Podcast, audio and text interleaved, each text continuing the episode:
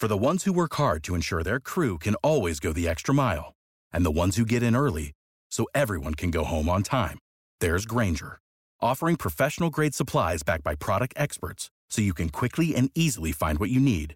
Plus, you can count on access to a committed team ready to go the extra mile for you.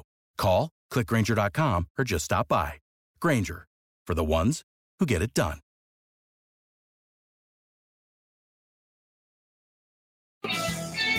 Is a Monday football get together here on Birds 365. The countdown is on 10 days to the NFL draft, and your two Macs, McDonald and McMullen, will be all over it for the next 10 days for you. Johnny Mac, how was your weekend? Uh, it was good. It was, uh, you know, a little bit more. I don't know if it was more relaxing, just because I know you had 57 ships on WIP and CBS and all that. So you were working hard over. I was working hard with draft previews, so different kind of work. But I hope everybody had a happy Easter to those who who uh, um, obviously uh, celebrate that. And we're back. And you know, you you always talk about countdowns, Jody how about this? You know what today is? Uh, Every single NFL team is now permitted to start their off-season workout programs. Of course, and how big team, a workout are the Eagles going to have, Johnny? Uh, yeah, they're not starting until next week, so they're taking another week. I'm in the Cincinnati Bengals. So. Uh, yeah, it is what it is. But I just want to throw that out there. I well, since you did, we'll start right there last year, uh, first year for a new head coach, uh, Nick Sirianni had his immediate impressions with his opening press conference, which were less than enthusiastic. Uh, I cut him a wide berth and some slack because hey, it's first time he's ever been in that big a spotlight. And he kind of appled up and didn't do a great job. But I said, man, we're going to de- determine whether this guy can coach or not once he actually steps on a sideline rather than steps up to a podium. Uh, but that that was the only thing we knew about Nick Sirianni because he wasn't a high uh, visible candidate. Uh, but hey, Jeff Lurie rolled the dice on him. Let's give this guy a chance. Not everybody did. and then one of his first maneuvers was with workouts and the like. He stepped up, and I guarantee it was an organizational decision, but uh, he had his fingerprints on it. And he said, no mandatory workouts. We have faith that everybody's going to come in and get the work done. We're just, we're not going to make it mandatory for everybody. And it worked. I think they had a good attendance number, and I don't know that they got any less done than anybody else. But then training camp came, and John McMullen got a chance to go over and watch him work out. And then he was sprung pretty damn quickly. Yeah, not not these long three hour workouts. Get in, get out, get your work done, get the hell off the field uh, and it worked to whatever extent people think it did for the head coach. He has been a less is more type guy since the day he took over as the head coach of the Philadelphia Eagles. Good thing or bad thing? Hmm. Well, here's here's how I'll frame it, Jody. I, I you called it an organizational decision, uh, and you're correct, hundred percent. I don't think it is a Nick Sirianni decision. I don't think it was last year. Now, last year's a little bit different because we still had uh, pandemic rules and things of that nature, and you're trying to sort of have that balance and get as many veteran players in for the voluntary portion as possible. And it did work, and I had a great attendance figure. But I think that that decision's made above Nick Sirianni's pay grade. I don't think he came in and said, "Well, let's do this and let's do that." I think it's the exact opposite. And it's going to be interesting to me because I've yet to meet the football coach that doesn't want to practice uh, more. You give him this, he wants 10 minutes more, this, five minutes more, blah, blah, blah. And Nick's a type A guy. I can tell you that from talking to him behind the scenes. He's doesn't strike me as the type that is um, would be going to the front office and saying, "Hey, let's scale this back to 60 minutes." Uh, I could be wrong. I could be 100. He's certainly not going to admit that. He certainly hasn't. He certainly says he has the final decision. He's tried that stamp. But look, Jody, one of the ships, and, and this has been a, a big talking point of Jeffrey Lurie when he does talk. Um, I'm I'm less involved. I'm less involved. Um, he, and he said it again that the spring meetings. I don't know if anybody believes that. If they do, you know, there's a nice bridge in Brooklyn that's on sale. Um, ever since they won the Super Bowl, man, there's a lot of hubris. There's a lot of haughtiness with this organization. Um, and I think, you know, the guys at the top thought they were more responsible than the former coach for winning the Super Bowl. And I think they got it in their mind well, let's get the joystick in here uh, to use a video game reference and tell this guy what to do. And that's all fine and good for a guy who was getting his first head coaching interview. Uh, as you stated, wasn't well known, uh, certainly to casual fans around the league uh, but wasn't even a high profile name for other jobs and things of that nature, didn't have other options. So it's one of those things where you always say, well, what do you do? There's 32 jobs, shoot your shot. And oh, by the way, Nick Sirianni proved under these restrictions that to me, he was the best rookie head coach. Now, we had Marcus Hayes on last week, and he said that's a pretty low bar. And Marcus is right because it wasn't a great rookie head coaching class as a whole. But Nick was the best, and he made the playoffs. And there's a little bit more leverage when you take a team that's not supposed to make the playoffs and they make the playoffs. And you can talk about all the context and it's real and the bad schedule and all that kind of stuff, Jody. Um, if he takes another step forward, a little bit more leverage, then if he goes on a run, he becomes a significant contender wins a Super Bowl, this is going to be real interesting because I think you're going to see some pushback. I, I, you know, Doug is a Doug Peterson is a laid back guy, really is. Gets along with everybody. Nick has this reputation of having a similar type of gets along with everybody. He's got a temper. He's got a bigger temper than than Doug. Not that Doug didn't have a temper as well. All all football coaches have to lay that uh, smack down, to use a Dwayne Johnson saying. But um, he's he's got a bit. He's he's going to push back. He's going to push back more than Doug did if he has success. And I think if I'm sitting back, I'm going to have my popcorn ready because I don't think any of these decisions, including kicking off from April 18th to April 25th, it's not a big deal. I, I don't think it's big. I'm not trying to say it's a big deal. I'm just trying to say I don't think it's his decision. Bottom gotcha. line. All right. So you're saying don't put much of this on Sirianni's plate. This decision is being made uh, higher than him, which you're probably very right about. Um, so let me ask you this then. You say it's not that big a deal. I guess you're right but maybe it's just the overall way that they've gone about doing things since the day Sirianni was hired. I take that as like a demarcation day because you fire a head coach who took you to a Super Bowl just two years previously, and you bring in an inexperienced head coach. That's kind of a shift in the organizational type uh, timeline. Why are the Eagles going softer? Why are they doing less? Why do they think? I kind of attributed to Sirianni. You go, no, no, no, no, Jody. This is Howie Roseman and Jeff Lurie. Okay, fine. Then why did those two guys decide to go down the road? At least with Sirianni, I could wrap my head around a reason for it. And that was, hey, I'm the new guy. I got to win friends and influence people. And if I can get the players on my side and they go, hey, the coach is taking care of us, he's not working us into the ground, maybe they will work themselves into the ground for him. What how do Jeff Lurie and Howie Roseman benefit from well, yeah, less work is more work. Uh, give me give me the line of thinking if you can come up with it. Well, I'm going to use this analogy. And when you know, when Forbes or Sports Business Journal does the most important. They do those lists, Jody. Most important people in sports. Right. And I read it, it every it, year. Yeah, they do it every year.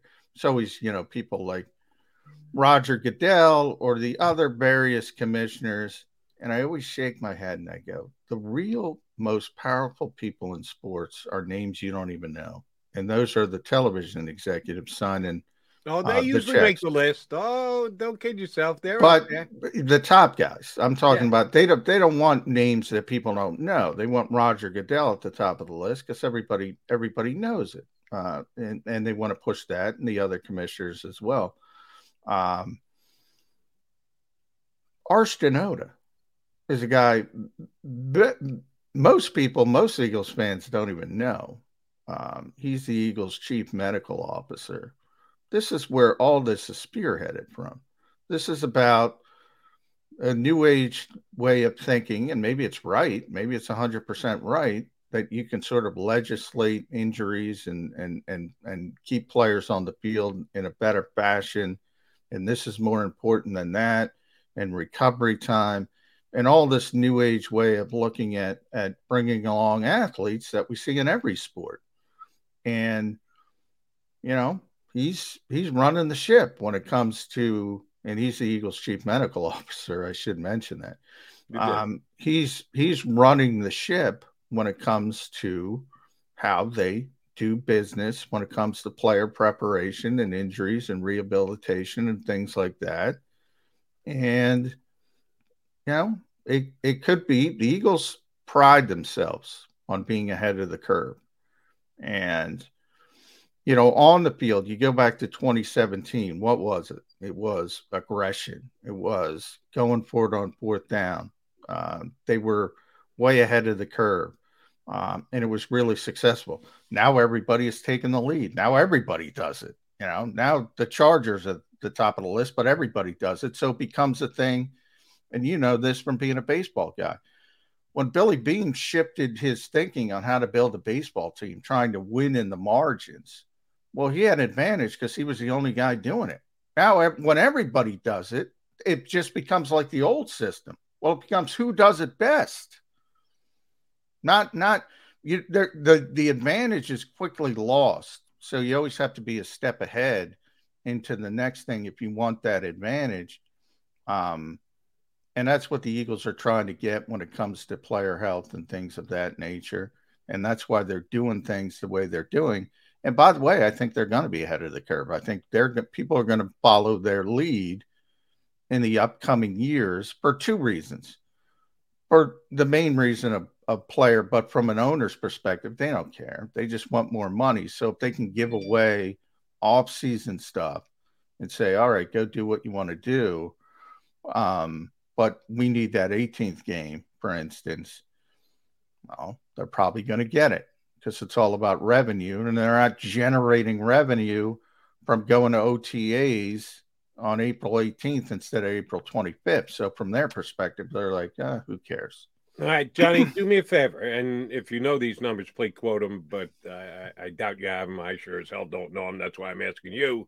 But um, and I I would say it would be unfair to look at it for just one year. But that's the only way you could look at it in Eagles situation because they did make as big a change as they did at the head coach position.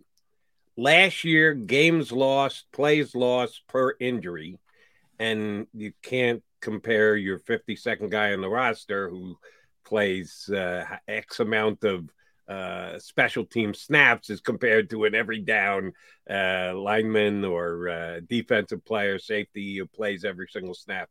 Uh, so there's even variation between it. Just off the top of my head, Eagles middle of the road with injuries last year. They weren't over overabundance and terribly afflicted by oh my god, there are so many players missing. There was nothing that noted for me. Wow, the Eagles really had an injury-free year, comp to everybody else in the National Football League. They had their best players out there. Uh, this is just a, a general observation. I'm sure there are numbers somewhere in a database that says plays lost per snap per do you think the Eagles benefited from this last year? If this is their philosophy, and you laid it out pretty well for us, that less is more. Don't put yourself at risk. You'll get less injuries and have players available if you don't overwork them in the condensed, smaller, given away in CBA amount of work that players can even do. Did it show results in this past year? Well, uh, again, you can manipulate those numbers in a lot of ways. There, right. there is a, a, a website. It's called mangameslost.com that keeps an eye on these types of things, not only for the NFL but also the NBA and Major League Baseball and NHL, all major sports. And they, you know, they labeled the Buffalo Bills, the Kansas City Chiefs, and the Eagles the least injured teams in the NFL last year So that is a huge, huge upgrade from where the Eagles were in the previous seasons, uh, pre Arshton um, who wasn't here for a lot of that period. Um, so I think that's one of the reasons he's kind of a shooting star of the organization. Um, the, the most injured were the Giants and the Ravens, um, by the way. Now, look, there's a lot of debate about this. I mean, can you legislate injuries? I talk about it all the time. I'm in the camp of you can't legislate injuries. Guys get hurt working out on their own in the weight room. We saw with Tim Jernigan, all kinds of ways. You know, they might be playing a pickup game of basketball. It happens. Guys get injured in weird ways all the time. Um, so, you know, does it help? I'm sure it helps doing things in a certain way, but still, if a guy's going to get hurt, guy's going to get hurt. There's also the, you know, I saw somebody, I, it's called the, you know, basically the calloused hand theory. We were talking last week about pitching counts. We'll go to baseball again because of Clayton Kershaw and having almost having a perfect game, and they took him out in the seventh inning because I don't know. We said 82 pitches. Oh, 85, but uh, 85. All right, thank you. Um, and I went back and it, I I thought it was fake. Then I went back and I said, man, guys used to go, you know, catfish hunter, 25, 30 complete games, blah blah blah. And I went back. What's the record for pitches in a game? 235 for Nolan, 235 for Nolan Ryan, Nolan who, oh, by the way, lasted 27 years. So if you're going to sit there and say, well, he could have lasted 30 years if you put him on pitch counts. All right, good luck with that. So there are there is some thought process when it comes to football. It's like you got to get used to getting hit. You know, the calloused hand there. You got to get used to it. You got to get used to your body taking that punishment so is it better for you or worse for you? I I don't know. People smarter than me, like Arsh Dhanota, make these decisions. Uh, then the finances come into it, Jody, and you know because they paid so much money to these players now, it's a little bit different than it was when they didn't have to pay as much. So all of these things factor into it. But short term, their philosophy worked last year so it's understandable why they're going back to it. We'll see if it works long term. Right. And I'll give you the opposite example. Uh, Tom Brady, if given the chance, would take every single snap and every single practice. And he's still going very strong at age 45. So the amount of work has not uh, run Tom Brady off the field. As a matter of fact, he's doing things that no other quarterback has done at whatever age for uh, as long as he has uh, in the history of the game. So uh, there are arguments to be made both sides. Um, I will find out if this is going to be beneficial to the Eagles that they're going easy to start the season.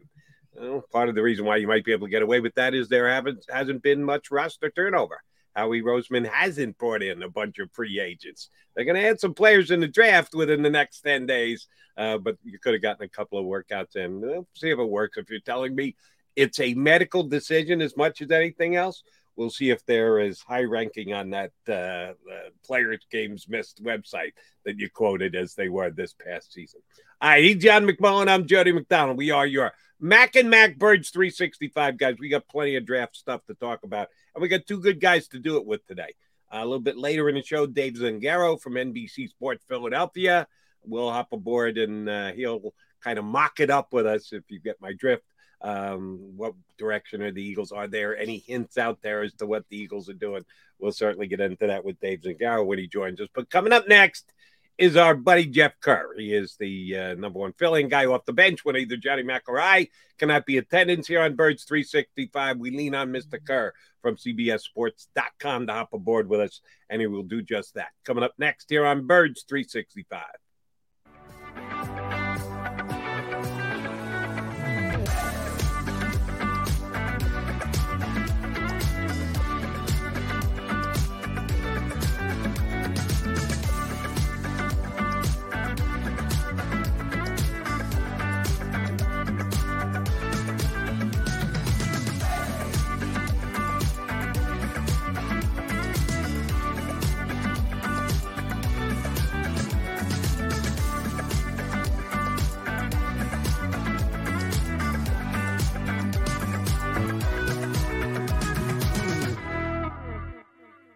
At Stateside Vodka, every new customer gets the world's best rocks glass, free.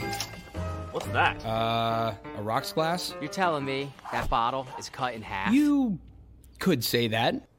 Holy shit. And you're telling me I can get one of these glasses for free? That's right. One free rocks glass per customer with each first time purchase of Stateside Vodka. So good, it just disappears. Imagine for a moment that you went to work today and when you came home, you were catastrophically injured. Your life and your family's life. That's what happened to union construction worker Mike Little. I was scared of what the end was going to be, but to be 100% honest with you, I knew I was going to be all right just by talking with Brian. In my heart, I just knew everything was going to be all right. Call the firm and find out why they say, We got this. Call 215 458 2222.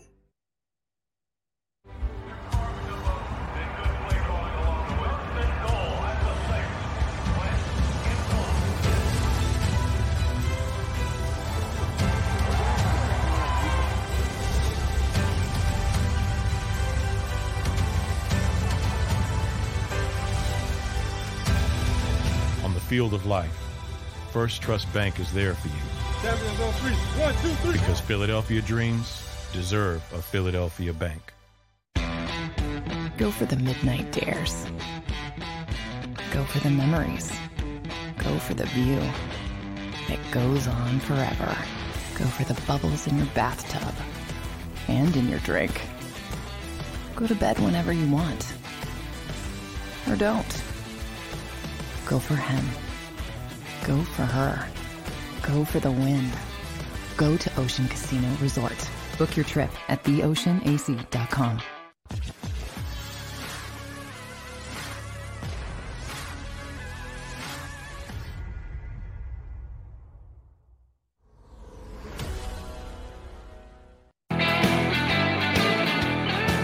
John McMullen, Johnny McDonald, Jeff Kerr here with us on Birds 365 as we get to within 10 days of the NFL draft. We're certainly going to pick Jeff Kerr's brain on that. We'll try not to completely take it out because you don't want to overwork anything. The Eagles don't want to overwork their players. We don't want to overwork Jeff Kerr's brains, but we'll try. JK, how was your weekend? Uh, pretty good. I wish Phillies would have played better, but Sixers are up one nothing, and I'm going to game two tonight. So hopefully, it's going to be two nothing by the end of the day.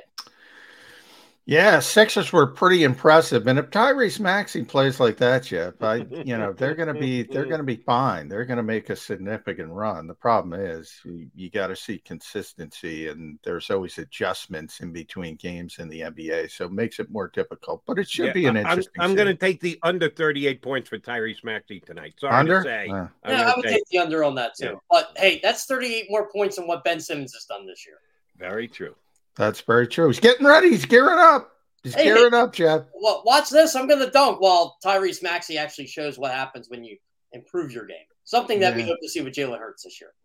player development. You know, I talk about it all the time. People think, and a lot of Sixers fans got caught up into that. You either draft a good player or draft a bad player. Player development is real, and it matters how you bring players along. And I think it's even more real in the NFL. So we'll get back to that. Except for this week this where the Eagles chose not to have any player development. well, and that's where oh, we'll start there, Jeff. I don't I don't know if you heard uh, Jody and I talking about, but today's the day where every NFL team, obviously the rookie head coaches, get a little bit of a head start. But now every single team can start their off-season workout program April 18th. Well, the Eagles aren't starting until April 25th. They they skipped mandatory minicamp. They're one of two teams, along with the Cincinnati Bengals. They frame it as an organizational decision. I'll tell you, I think it's a Howie Roseman, Jeffrey Lurie, Arsh Dhanota decision. I've yet to meet the football coach that doesn't want more practice time. Maybe it's coming. Maybe it's a new age. Good or bad, how the Eagles are handling the offseason. You know, I'm kind of indifferent. I got to be honest with you. All right. I. I'm one of those guys. I understand where they're coming from, and when you look at the injuries or lack thereof with this team last year, I think this does play a role in that, but I'm one of those practice junkies. I feel you can't get enough practice. If these guys could practice two times a day and get out there and get all the reps in they can, I think they take it. I'm I know the quarterback would do and I'm pretty sure his number one wide receiver and a bunch of other guys on that team would follow his lead if the Eagles would allow them. But I don't know how that's going to affect this team in 2022 long term. Uh, maybe I just come from the school of Andy Reid, where you practice, practice, practice until you get it right. And that's a reason why his teams win 11, 12 games every year, in addition to the talent he has. I just feel like it's you got this old wave school of coaching and this new age school of coaching. And it seems like the Bengals did this last year too, and they ended up going to the Super Bowl. Now, I got to defend the Bengals a little bit here. It's not like they have an indoor practice facility they can go to when it gets cold in April. so I can understand why they're doing it. But the Eagles, you have the NovaCare complex. I, I just don't. I don't get why you wouldn't have it this week. Why they're going to delay it to next week. It, it's weird because I'm getting all excited because teams are in off-season minicamp, and you know you get to hear players talk, and you're not hearing any of this with the Eagles. So it, it's kind of weird around here. All right, Jeff Kerr. The uh, Eagles are still bringing in guys for pre-draft visits. Now that we're down to ten days, these numbers are certainly diminishing. Uh, and they have a couple of slots left to go that they could use for their 30 pre-draft visit. They've had a bunch. They've had a bunch of Penn State guys, as a matter of fact, come in. Read into that what you do. How much do you put into judging the pre-draft visits as to what's actually going to happen on the three draft days?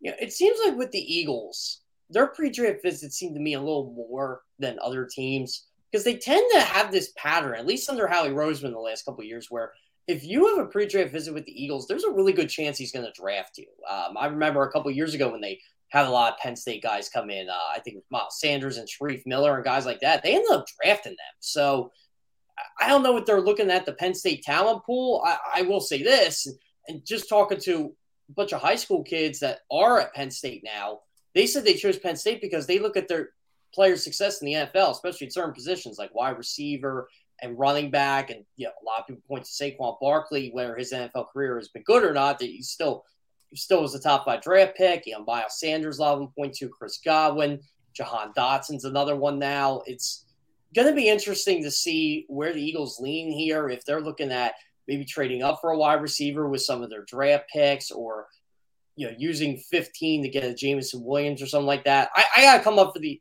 with the Eagles perfect draft plan for the day, and wide receiver has to be on the board somewhere. Now, I'm not saying they, it's Jameson Williams or bust, but I feel like they have to at least get creative in finding their wide receiver. So I, I thought it was interesting that they are looking at a bunch of wide receivers over the last couple weeks. Yeah, it's an now annual tradition, Jeff. So I that, I kind of want to take you in this direction because Howie Roseman always says, and he's correct, um, and he calls it talent gathering season and it goes long past the draft. Forget about the first two weeks of free agency. Eagles are sort of some somewhat famous for adding people in August with trades and things of that nature. Um, so there's a long way to go um, as far as building this team for the 2022 season. But the draft is the biggest landmark, and and you've heard it from covering every team in this league. What does everyone says? Well, you know, free agency, you want to make sure you have a plan at every spot, at least a band aid, for lack of a better term, at every spot, so you don't have to feel the necessity to reach on the big day, big days, the draft days. Um, but here we are. We're talking about wide receiver again. The Eagles haven't gotten their band aid. No offense, Zach Pascal. No offense, Devon Allen, but we're talking about wide receiver again. I think when the Eagles started free agency to this point, Jeff, they have more needs than they had when they started free agency. Now that could change, but do you think that's a fair assessment?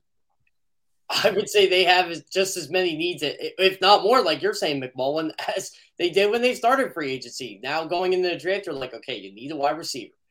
You need a cornerback. I don't trust any of these guys outside of Darius Slay and Avonte Maddox that they can come in here and play opposite of Darius Slay right now. So they're just unproven. And, you know, that's not a knock on Zech McPhearson. Tate Gallen, all those guys. It's it's just a fact. It, so I think they need the safety. Um, I, I, like how they kept Anthony, Anthony Harris. Looks like they'll go that round in the draft. But Rodney McLeod's gone. Um, maybe you get Tyrann Mathieu. Who knows? There's there seems to be interest there, at least anyway. I, I mean, on both ends of it. So that's something I'm looking at. But I wouldn't wait till after a draft to sign him. I get this guy in here and say, hey, look, we want you. We need you. You know, what's it going to take to get you? You know, kind of. I I mean, I, I know right now you got a pair of eights at, on on the poker table. We'll try to make you know try to up the ante a little bit here. So it's tough, and you still have a need at linebacker. I think you need more pass rushing depth. It's a lot need, of needs, Jeff. I think you need some defensive tackle depth, and it's funny because I think they're closer to the Dallas Cowboys right now than they were last year because Dallas lost a lot of talents, but they can't operate with that. It's go time. It's time to improve this team. And the only way to do that right now is the draft. And you're not going to fill all these needs with these no. 10 draft picks. You're not. JK, let me uh, play into the same question John asked about uh, where are they compared to as soon as the season ended. Uh, and we all agree, maybe even more holes than when the year ended. Cornerback being one of them. Stephon Gilmore signed with the Colts, two year deal, over 10 million per. Didn't know what his number was going to be. He was a guy who certainly interested me for the Eagles. The Colts paid him at least market value, if not above. So it wasn't like he came cheap, but he's surely better than Zach Mack at the other corner if the Eagles had been able to get him. And there were reports after the fact that said, oh, the Eagles were very much interested. The Eagles were very much in play. He just ended up going to the Colts. Maybe they upped their offer, however, he ended up in Indianapolis. Eagles have had some second-itis this offseason that they were in on guys, that they were close on guys, that if Marcus Williams hadn't gone to the Ravens, the Eagles might have landed him for their number one safety position. What do we make of the fact that they're in the mix for guys? Second place doesn't really get you anywhere. Uh, why do you think the Eagles have come up short in a couple of key offseason potential free agent acquisitions? I think they're an attractive destination, but they're not what these players are seeking. Uh, I think Marcus Williams liked the idea of playing under Mike Macdonald, and the Ravens are, even though they didn't make the playoffs last year and the Eagles did, everybody seems to forget the Ravens were once eight and three leading the AFC before injuries finally caught up to them. So maybe a guy like Marcus Williams was like, okay, I get to play with Marlon Humphrey. I get to play with Marcus Peters. I get to play with guys like that. I get to play in this complex, creative defensive scheme. And oh, by the way, I get to play for a passionate fan base in Baltimore. How's it going to? I mean, I'm sure there are agents out there saying, "Oh, you don't want to go Philly." You know, the fans. I, I don't think that's true, but I'm sure some of them are trying to put that in their heads. Well, you know, if you play bad, the fans don't like you. Look at Nnamdi Asomugha. Look at you know uh, Kiko Alonso. Look at this guy. Look at that guy. And I'm like, did you really go Nnamdi on us? We haven't had Nnamdi tossed out there in maybe in the history of the uh, Birds 365. Hey, McMullen, have you ever brought up Nnamdi Asomugha? Sure. Yeah, I bring up Nnamdi. I eat lunch in my car. I, I always yeah. lunch, lunch in the car. That's it's, Nnamdi. It's you been a while the... since we went down that I, road. A, a got, lot of gotta give lot... you the tip of the cap, Kurt. We hadn't had a Nnamdi Asomugha reference. A lot of my pandemic time. references are Nnamdi because Nnamdi would have flourished in the pandemic when he had to eat by himself. Every time I see a scandal kind of rerun on, I think of Nnamdi Asomugha. Yeah. so oh, yeah. That, that's Kerry Washington. Yeah. Yeah. But yeah, and Stephon Gilmore, like I think Eagles have been interested in him for a while now. I think they were interested in him a bit last year when he was having his, you know, will they or won't they the Patriots pay him, and the Eagles were debating on trading for him. I think he would have been great with Darius Slay. It's I, I just think maybe the Colts had more to offer than the Eagles. I'm not saying it's everybody's got more to offer. Yeah, what yeah, the hell? Hold on, hold on, hold on. I got to hop in here. The Eagles were interested in trading for him last year. What did Carolina give up to get him? A six round pick. I don't even then, then how interested were the Eagles? If a fifth round pick would have gotten him here, and oh, by the way, why the hell did he even go to Carolina? They were already done, or pretty much so, at least in my opinion, and that's the way it played out. Not like he lifted them any. The, the Panthers weren't even a playoff team, and they got him for a six. How can you say the Eagles were interested in him and they couldn't come up with a yeah. six round pick? The Eagles are becoming famous, guys, for the butt after the pack but that's my point. We love we love Russell Wilson, but we're not going to take him in the second round. We we we loved him. You know, I got Odell Beckham Jr. We had him graded as the best player in the draft. DK Metcalf, he's a top 15 pick, but he had a medical red flag. There's always a but. The Eagles are this in. is but, why the Eagles got to hire Sean Payton. Last week he said, "Well, I would have drafted Tom Brady in the fourth round." Yeah, but I, I was the odd But- man at, at the table there. But yeah, there's So- always a but. And it becomes a self fulfilling prophecy, Jeff. That's my concern. This team is coming in second place, second place, second place, too disciplined. Now we're talking about, you know, so the news broke this morning, not that it's news, everybody could figure it out. But as I said, April 18th, everybody can come in for voluntary work. Well, Deebo Samuel's not coming in for voluntary work. AJ Brown's not coming in for voluntary work. Terry McLaurin's not coming in for voluntary work. Anybody believe the Eagles are trading for these players? Because I don't. No, I don't. Not you not with the wide receiver market. You know what's frustrating about this show? You're going to see articles and you're going to see tweets. Oh, the Eagles, they should go get this guy. I'm like, why are we talking about this? They don't go get these guys until they actually do it. This isn't 2004 where it feels like anybody wanted to come to Philadelphia or it's. I thought that the Eagles would be more active in this second wave of free agency, and the best they got is a guy who won a 110 meter hurdles race. Is that what we're? And now he's not retiring. He said he was going to retire from track. Now he's not. Not that you know people think Devon Allen's going to be anything, but I mean, I, I'm almost ready to be fully disappointed in this draft. There's about 10 or 15 players I like in the first round. I'm ready for the Eagles to just draft Kenny Pickett and make my offseason a living hell. Yeah, that's not happening. Uh, sorry. Yeah, No, no, I don't I'm gonna- think it's happening. I'm going to bust. Kratz's chops I'm all the way I'm up until the draft day. The Eagles are not taking a quarterback. They're not trading up. They're not trading down to get a QB. Not happening. Uh, it's going to be Jalen Hurts' year, and then we'll find out if he's good enough. All right, who are these te- these guys in the uh, first round that you want to see the Eagles take? Not named Kenny Pickett. Well, Jameson Williams has been the guy I've probably been pounding the table for. Hopefully, he's there at 15. If he's at least close to there, I think you got least consider trading up for him. Uh, George uh, from Purdue, I really like. I, you know, Travon Walker, I take in the second. I just don't think he's going to be there at 15. So that, that that's a guy that uh, I kind of moved down on. Uh, David Bell from Purdue, I tweeted about the other day. I actually really like him. Now they don't have to get him in the first round, but that's a sneaky pick there. Uh, Christian Watson from North Dakota State. Again, you'll have to pick him at 15 or 18. Like him a lot. Um, there's a couple offensive linemen I like, but I wouldn't draft. They only an offensive lineman in the first round, so I'm not going to go too deep in there. There's there's a couple of the guys from Kentucky that, that are the offensive linemen I think the Eagles could take in the later rounds, maybe as future starters down the line. But uh, overall, those are the guys that really just pop up into my head. I, I mean, they could get Jameson Williams and George Karlaftis at 15 and 18. I would consider that a successful draft. Uh, Devin Lloyd, I, I really have been pounding the table for. I'd love to see him get him, but we all know they don't draft linebackers in the first round. Uh, I think Andrew Booth or Trent McDuffie, I think both will work here. Uh, Andrew Booth has probably the best footwork of any of these cornerbacks in this class. Uh, Sauce Gardner, I'd love the Eagles to get, but again, I think you got trade up for him. McDuffie plays that, that zone coverage really well. Kyle Hamilton's another guy I really like, but again, I, I think he's a guy. He I don't think he's going to fall to 15. There there are players to be had in this draft. The Eagles just got to take advantage of it when the opportunity presents itself. Do you think it'd be better to trade up or trade down uh, with this draft? Because people have talked about the top of this draft as not being as dominant as a typical draft, but that middle range of the first round maybe is a little bit deeper than normal. So maybe this is a year it's good to be at 15 and 18, and maybe this is a year it's good to even drop down a little bit more, gather some more lottery tickets, and try to hit in other positions. Because you mentioned that long list of needs, Jeff Kerr. They got to fill a lot of needs.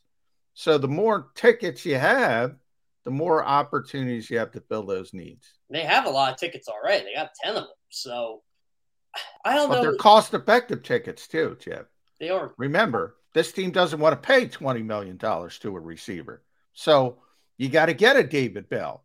If you can't, you either have to take a Jameson Williams or you got to get a David Bell later in the draft. You put your, you've shoehorned yourself into this position where you got to get a receiver, you got to get a corner, you got to get a defensive tackle, you got to get an edge rusher, you got to get an off ball linebacker later in the draft, not in the first round. Um, you got to get a safety. Shall I go? Even offensive line. I'll I'll stop there. Even offensive line, Jeff.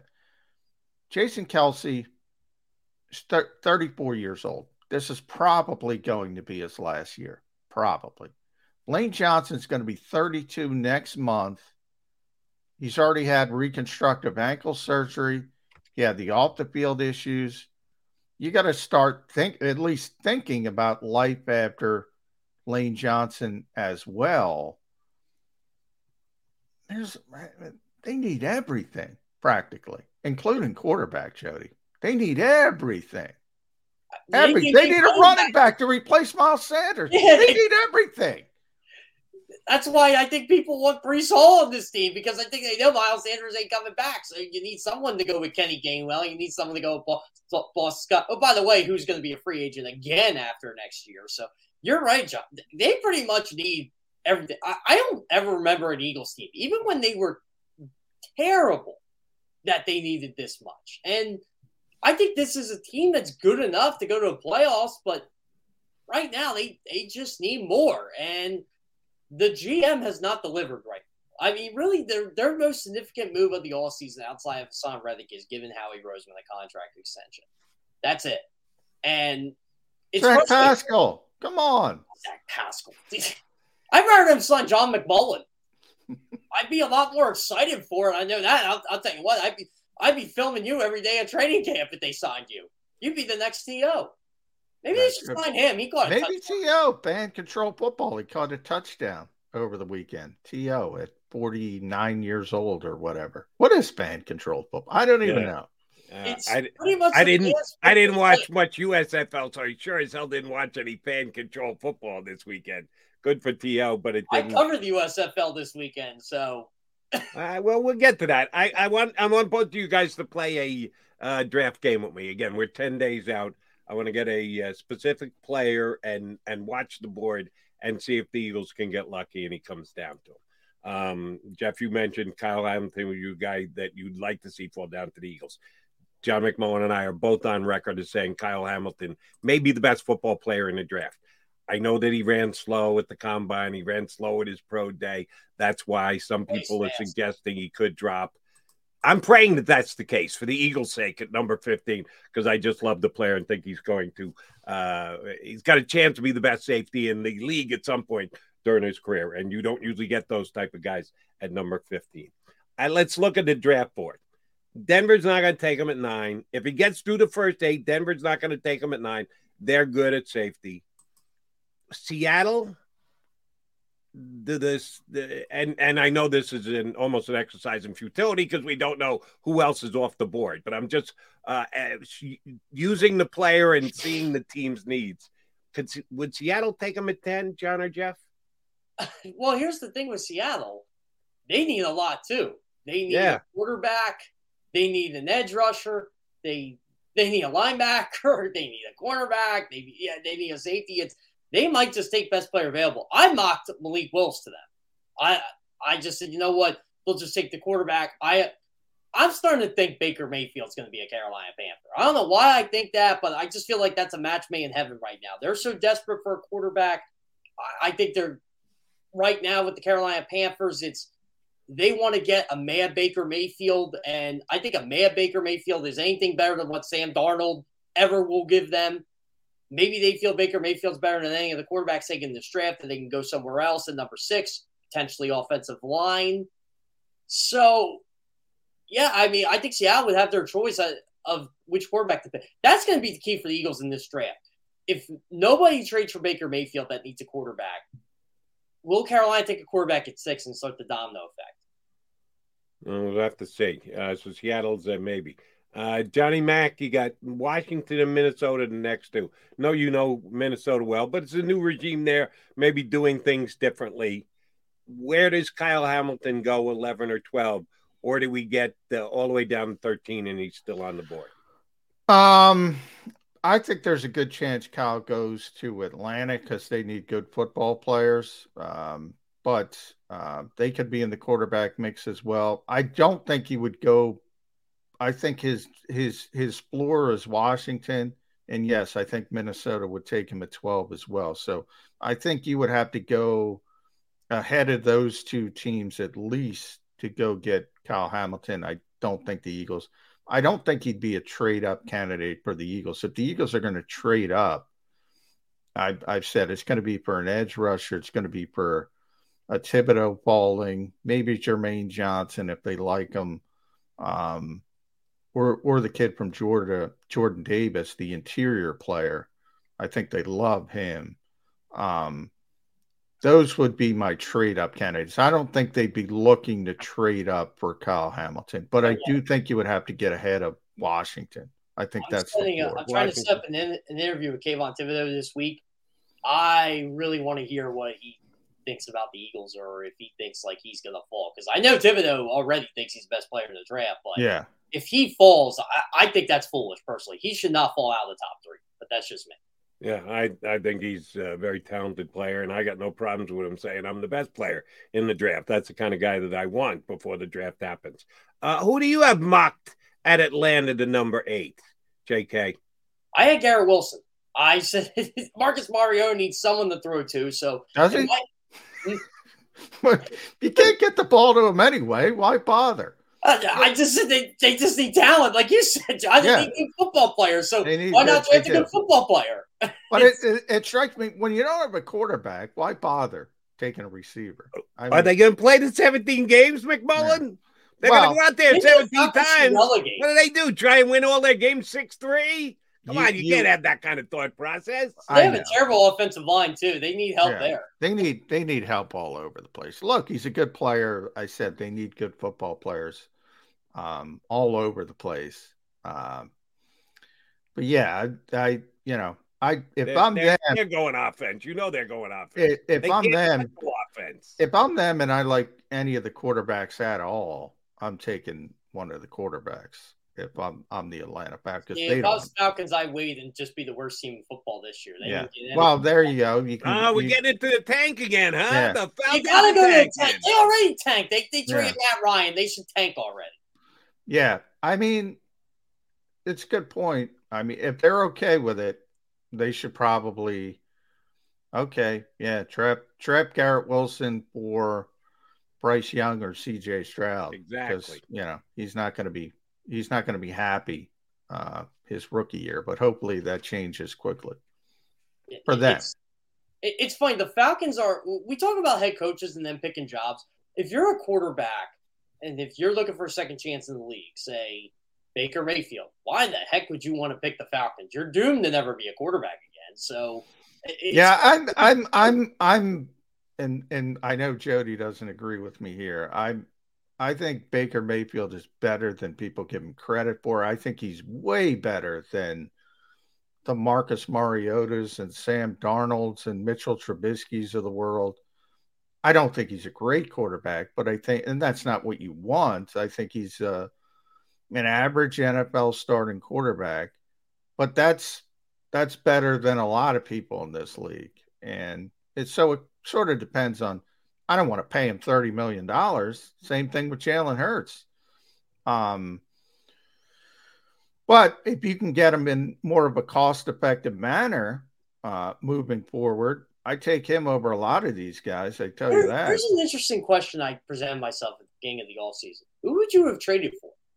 Before all this happened, the whole Russell Wilson thing, when the commanders pounced on Carson Wentz, I said, why wouldn't you just trade for Baker Mayfield? You probably wouldn't have to give up that much for the guy. Yeah, Good I mean, point. he, That's he fair. I took, think that's fair. he took a lot of hits for playing hurt, and He was hurt. I, I, I'll he tell was you firsthand. He was legitimately hurt. hurt. I I'm impressed by that. Other people downgraded him for that. And you know what? I give him a lot of credit. He didn't like scoff the media last year either. He was getting hammered in that Baltimore game after the game, and he just took it. He's like, you know, I, I understand it. I'm not playing well. I, I feel, you know, he put shouldered all the blame, literally shouldered all the blame on, on himself. And someone asked him, like, if your shoulders hurt that bad, why are you playing? He said, because I'm a competitor. I love football. And I'm like, Plus, they wanted him out there because they had they thought he was their best option. You yeah. Know, if they if they came to the uh, conclusion, uh, who was their backup? Case Keenum was Case there. Hey, Case Keenum was their backup. Um, if they came to the conclusion Case could help them win games, they would have put him out there. So they and wanted him out there. He, he, couldn't. Like even yeah. in the little time he played, it was Baker Mayfield or bust, and you know, Kevin Stefanski tried his best to run that offense the way he wanted to, but if Baker can't throw the ball 10, 15 yards, there was literally no point. It was they had to run that shove into the ground, which they kind of did. John, I, I don't disagree with you. You said uh, you thought I disagreed with you. No, Baker Mayfield's a competent NFL starting quarterback, but he's on the last year of a deal. I think he's a tough to coach player. I think he's a bit of a uh, live wire and a guy who's uh, not afraid to say stuff that might not help the organization. I just don't know if it's worth it from a uh, do you want to put up with all of the stuff to get Baker Mount Baker Mayfield talents into your lineup? That's where I have the the, the issue isn't about his talent level. I think you're right. I think he's a, a middle of the pack NFL starting quarterback. He's not a franchise quarterback, but he's not a, a, a bottom of the barrel 32 uh, top quarterback kind of guy.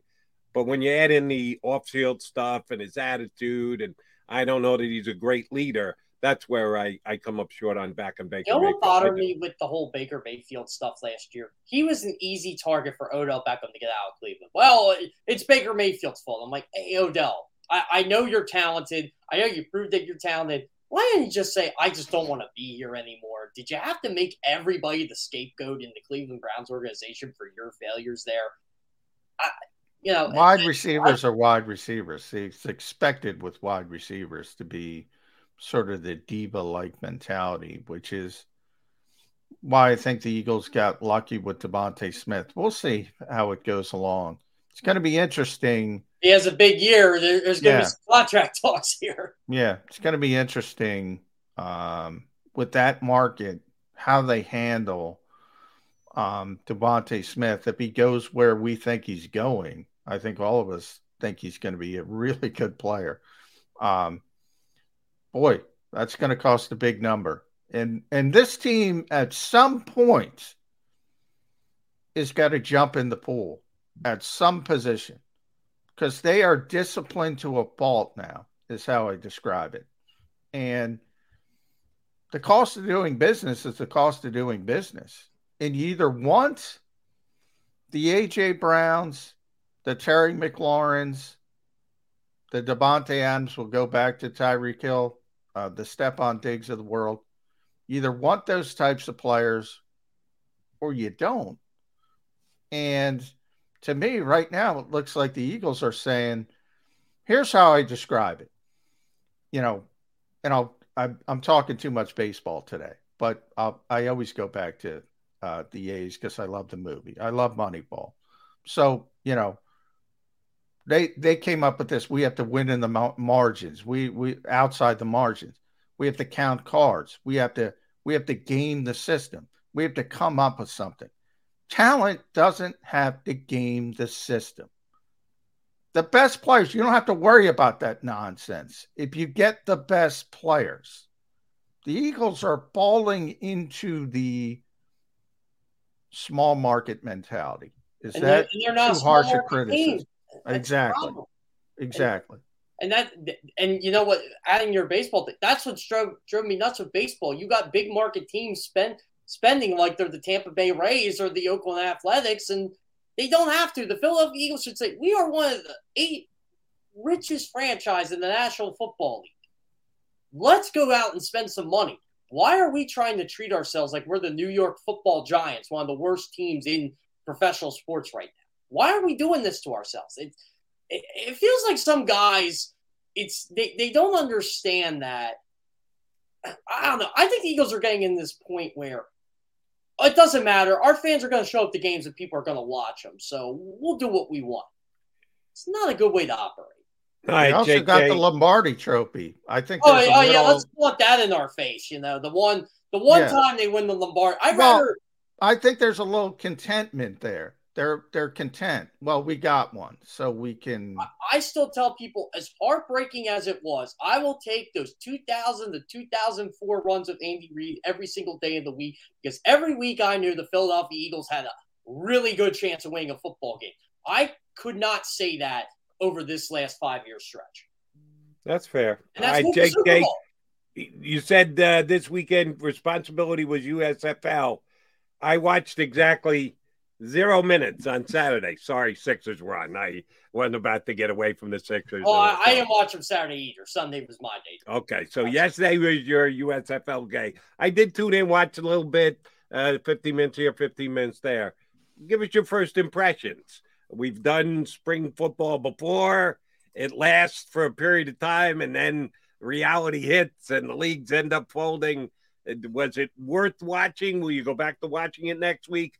What do you think? Weekend one of the USFL. I've had low expectations going into this. I don't like the Birmingham bubble. I understand it. I don't like it. I thought offensive line play in this league was absolutely atrocious, which I'm not surprised Yes. because NFL offensive line plays atrocious. Because I thought Bart Andrews had a creative game plan for the Stars, quick passes. They had a lot of speed, but they just could not block. So it ruined everything. It, it, it's it, it was the same with uh, the Michigan Panthers. They had a terrible offensive line. That's why Shea Patterson and Paxton Lynch were fumbling. The, they had nine fumbles on Sunday because of their offensive line. It, it, was ridiculous, and it was that way the entire weekend. I thought there were some creative play designs. I thought there were there's some nice skill position players. There's really good pass rushers, but that's because the offensive lines stink. I Yeah. I think it's got potential, but Mm. overall, there's going to be another one coming in that's going to be in cahoots with the NFL. I just don't see the USFL sticking around out. Yeah, I you hit the nail on the head. I've been saying this for years about spring football. Um, first of all, number one was Bryan Scott's uh, uh, facial hair, tremendous. Oh, the Stars quarterback. Uh, so kudos to Bryan. There were some cool innovations from because they can try some things that the NFL can hopefully pick up on three years, four years down the line. Um, as far as presenting the product, I thought that's cool. It's always cool with the spring because you can they can listen into the coaches so you can learn a lot of stuff. That part's cool. But Jeff, man, when you can't block people, you can't play offense. They can't find enough offensive linemen to be in the NFL. And there's just none in these spring leagues. The AAF, the USFL, the XFL 1.0, the XFL 2.0, on and on and on. They can't find people to block. And if you can't block anyone, you can't play offense. And the games are just incredibly ugly. That's where it comes down to. Yeah, and this is why I think there should be a minor league where you send the practice squad guys down there. You send guys who are eligible, who are inactive enough on the active roster that you could send down, and then they play and they actually Get out reps. uh, real quick. still gonna You be got- damn football. y- y- Going going full circle, you got no chance, Jeff Kerr. No chance. because of the CBA. Less practice, the Eagles even less practice than everybody else.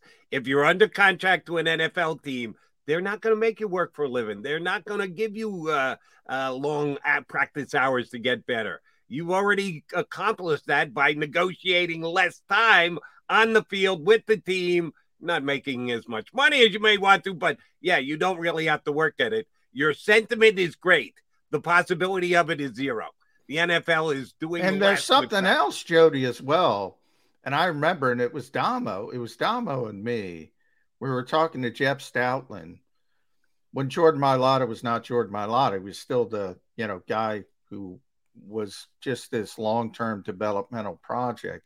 And I think it was the AAF at the time was talking about being a developmental league because Charlie Ebersol was busy picking people's pockets, but um, the NFL had no interest. But we asked Jeff Stoutland, would it be good to get you know Jordan some reps? And he's like, I don't want, I don't want anybody else touching Jordan. I don't want, I don't want other coaches messing up when I started. So you have that mentality as well before you even get to Jody's sentiment. Like these guys don't want, you know, and sometimes, but you know, obviously Stoutland's really good at his job. The last thing he wants is some slap, you know what, offensive line coach screwing up everything he did with Jordan Mailata. So it's never going to happen in this league. It's never going to happen. And we're destined for failed spring football. That's my opinion. Yeah, well, I, I want to ask you guys this as someone who loves the NFL, who I don't think anything's going to happen to it. As as a guy who grew up loving NASCAR, I still love NASCAR, but it ain't the same. What's going to kill the go the golden goose in the NFL here? It, will anything ever kill the golden TV. goose? If TV dies, they die. Yeah. I always doubt. I we just talked about. It. We why was I bringing that up, Jody? The most powerful people in sports are the TV executives, signed in the checks. If that money dries out for whatever reason, football changes overnight. We we talk about how big that industry is, and it's up to whatever eighteen billion dollars now. More than half of it, about two thirds of it, comes for directly from TV revenues. So right off the stop, if you have if you stop that, football is no longer football. It can continue in a different way, less popular, less important. Now, I don't see this stopping anytime soon. And the same thing with the NBA, same thing with Major League Baseball. TV revenue, TV rights fees drive the entire industry. The Big Ten's about to get a billion dollar TV deal. It's not even the best conference in college football, but it's the most marketable. Yeah.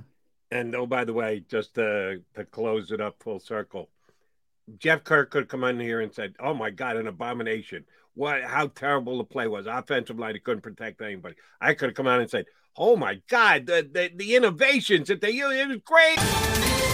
Ohio, ready for some quick mental health facts? Let's go. Nearly 2 million Ohioans live with a mental health condition. In the U.S., more than 50% of people will be diagnosed with a mental illness in their lifetime.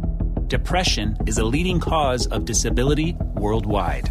So, why are some of us still stigmatizing people living with a mental health condition when we know all of this? Let's listen to the facts and beat the stigma. Ohio, challenge what you know about mental health at beatthestigma.org. I couldn't turn it off. Uh, J Mac could have uh, formed an opinion somewhere in the all irrelevant. The only thing that matters are the TV ratings. That's it. That's what the USFL is standing on right now. They got a couple of TV networks to invest and put the games on on the weekends in a pretty good slot. If they get the ratings, the league survives. If the ratings stink, they're done. That's why the XFL It's going to be really quickly decided as to because the the bubble you mentioned it. Oh, great crowds for UFL games. One stadium, one stadium, game after game after game after game. So gate receipts mean nothing.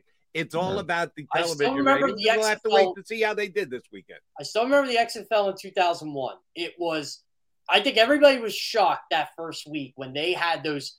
They had massive Or- ratings. Different Yeah, and- time though. Different and, and time. it's funny now because when I talked to some friends about who weren't into the XFL in 2001, they're like 1.3. That that's not that bad. I'm like, today it's not that bad. In 2001, that was pathetic. yeah, the first week was unbelievable uh, ratings wise, and then it quickly fell off from there. It's a shame the XFL's best game. I don't know if you saw 30 for 30, John. I, re- I actually remember this when the XFL's best game, the power went off. The the double overtime shootout with Tommy. Yeah. I remember the power going off. I'm like- Tommy said- Maddox, yeah. I said to my dad, "What happened? What just happened to the game?" No, the same thing happened this week. It wasn't, wasn't that bad, but here comes the USFL. Oh, except for the weather. We got to Yeah. take a We gotta can't get postpone. when we're supposed to. We got to push post- everything back. And by the way- this weekend. the Philadelphia Stars, the legendary Philadelphia Stars of Jim Mora and Chuck Fusina and Calvin Mills, Bryant baby. and William Fuller. Come on, they are ruining the Philadelphia Stars. I'm sorry. They should Sam, have. Sam, Sam Mills, baby. That's all. Sam got. Mills. Oh, how do I forget Sam Mills? But William, Full, I always forget he was a star. Yes. and then he was a pretty good player for the Eagles Yes. as well in the mid '90s. Philadelphia Stars no longer. All right, JK, always a pleasure, buddy. We'll uh, probably get you up again next week, right before the draft. Thanks for hopping on with us today, big guy. Yep, sounds good. Have a good day, guys. Jeff Kerr, Thanks, Jeff. CBSSports.com, and uh, filling guy here on Birds 365. All right, Johnny Mac, Jody Mac coming back. Uh, I got a couple more Eagle things I want to run by John. before. Dave Zangaro, NBC Sports Philadelphia, is going to join us in about 15 minutes. So keep it here on Birds.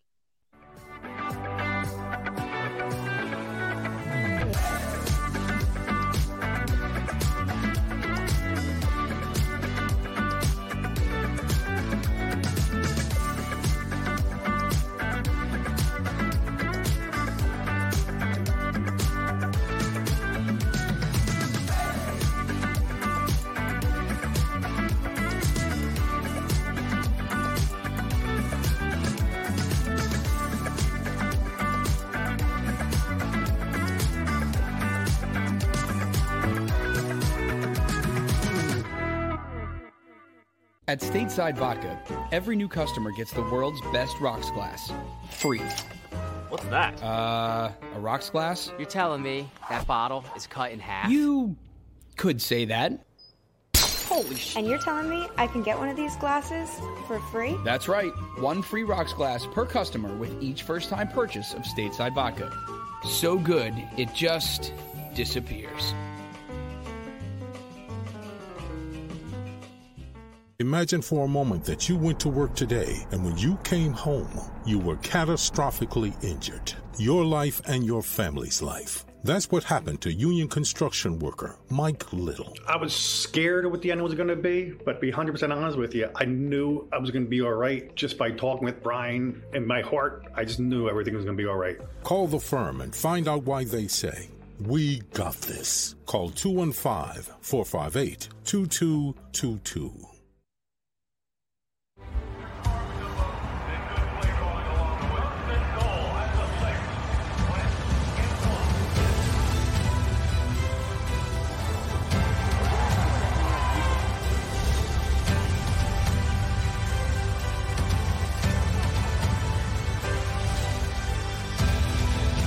Field of life, First Trust Bank is there for you. Three. One, two, three. Because Philadelphia dreams deserve a Philadelphia bank. Go for the midnight dares. Go for the memories. Go for the view that goes on forever. Go for the bubbles in your bathtub and in your drink. Go to bed whenever you want. Or don't. Go for him. Go for her. Go for the win. Go to Ocean Casino Resort. Book your trip at theoceanac.com.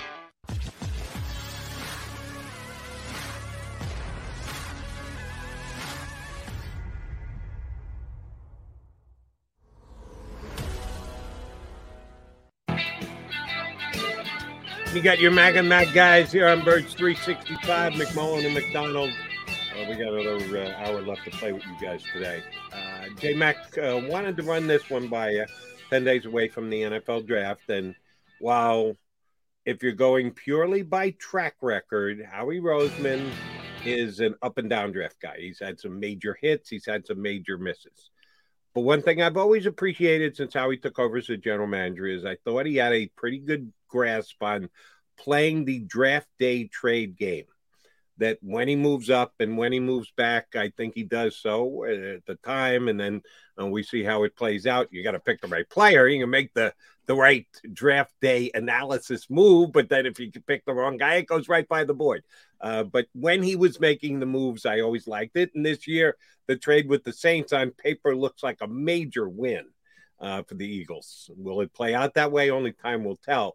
But Howie's pretty good at it, and I think he really enjoys doing it. He almost never just sits pat.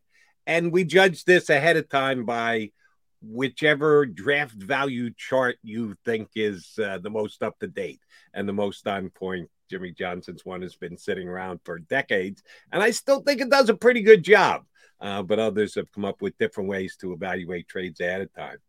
Um, will Howie Roseman this year, if he trades up, trades down, include any players in deals? Because it's really easy. You plug the numbers into a, uh, a chart and you see if you come out on ahead or if it's pretty close or if one team dominates the other.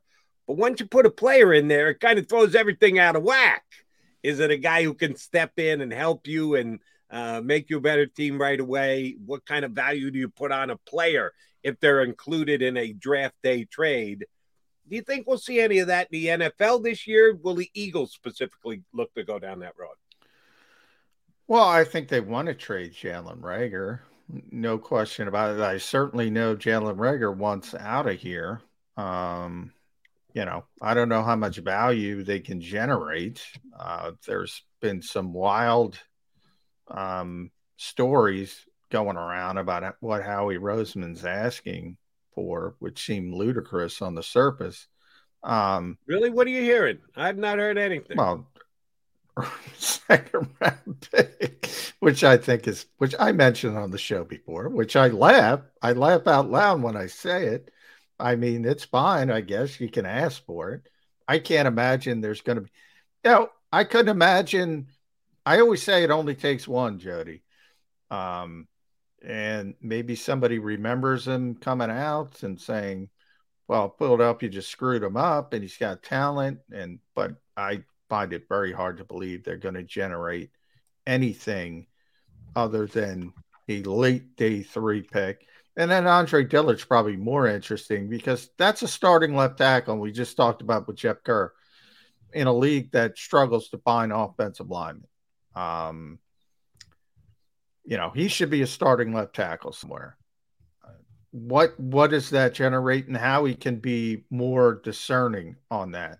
Like we've said, you know, fourth round pick. Would you give up Andre Dillard for a fourth round pick? You know, you have to kind of wait. You know, he has no future here, right? Uh, they have to pick up his fifth year option by May 2nd. So, right after the, the draft. If they pick it up, all of a sudden you have that big money, but you you carry that uh, other year to potentially trade them and maybe increase the value that way. So it's sort of a game of chicken. How much do you want for Andre Dillard? Um, and that could come down to, you know, GM um, hubris again, a word I'll use again, or or ego, and the fact that you don't want to admit, okay, it didn't work out the way we thought and that's the interesting thing about those jobs. How he found his franchise left tackle, he just found it in the unconventional way. Uh, and that's Jordan Mailata. But Andre Dillard always has that first round pick on him. And that's all that people look at first round pick, first round pick. Oh, you failed on this first round pick. You failed on this first round pick. Not everybody, but you understand. Um, you know, most people just look at first round picks and judge GMs on first round picks. And if you get the left tackle, you got the left tackle. And the Eagles got the left tackle. So he deserves credit for that part. But you want to get as much out of Andre Dillard as possible. Let me ask you about a particular player because I, I love the point you try to make about general managers just continuing to cling to where a player was drafted and compare that to production on the field and how long do you stay with it before you go, all right, this one's never going to work. I was thinking of a guy who on the Eagles stepped in, didn't immediately meet draft expectations, but over time they did, and eventually became a guy that you could go back and look and go, all right, he was worth the draft capital that we used on him. And the only guy that even hits home for me, and I'm not sure he, he truly hits home, is Nelson Agholor. First round pick, didn't come in, stars a rookie, not a lot of improvement in year two, but then had the year that the Eagles all came together and had the great run and won the Super Bowl. And he made some big plays in some big games, also had some big drops in some big spots, but eh, had a year where he was a contributor to a championship. That's like the only guy I can think of. Is well, you just a... got to go back, Jody, to 2010 because that defines Brandon Graham.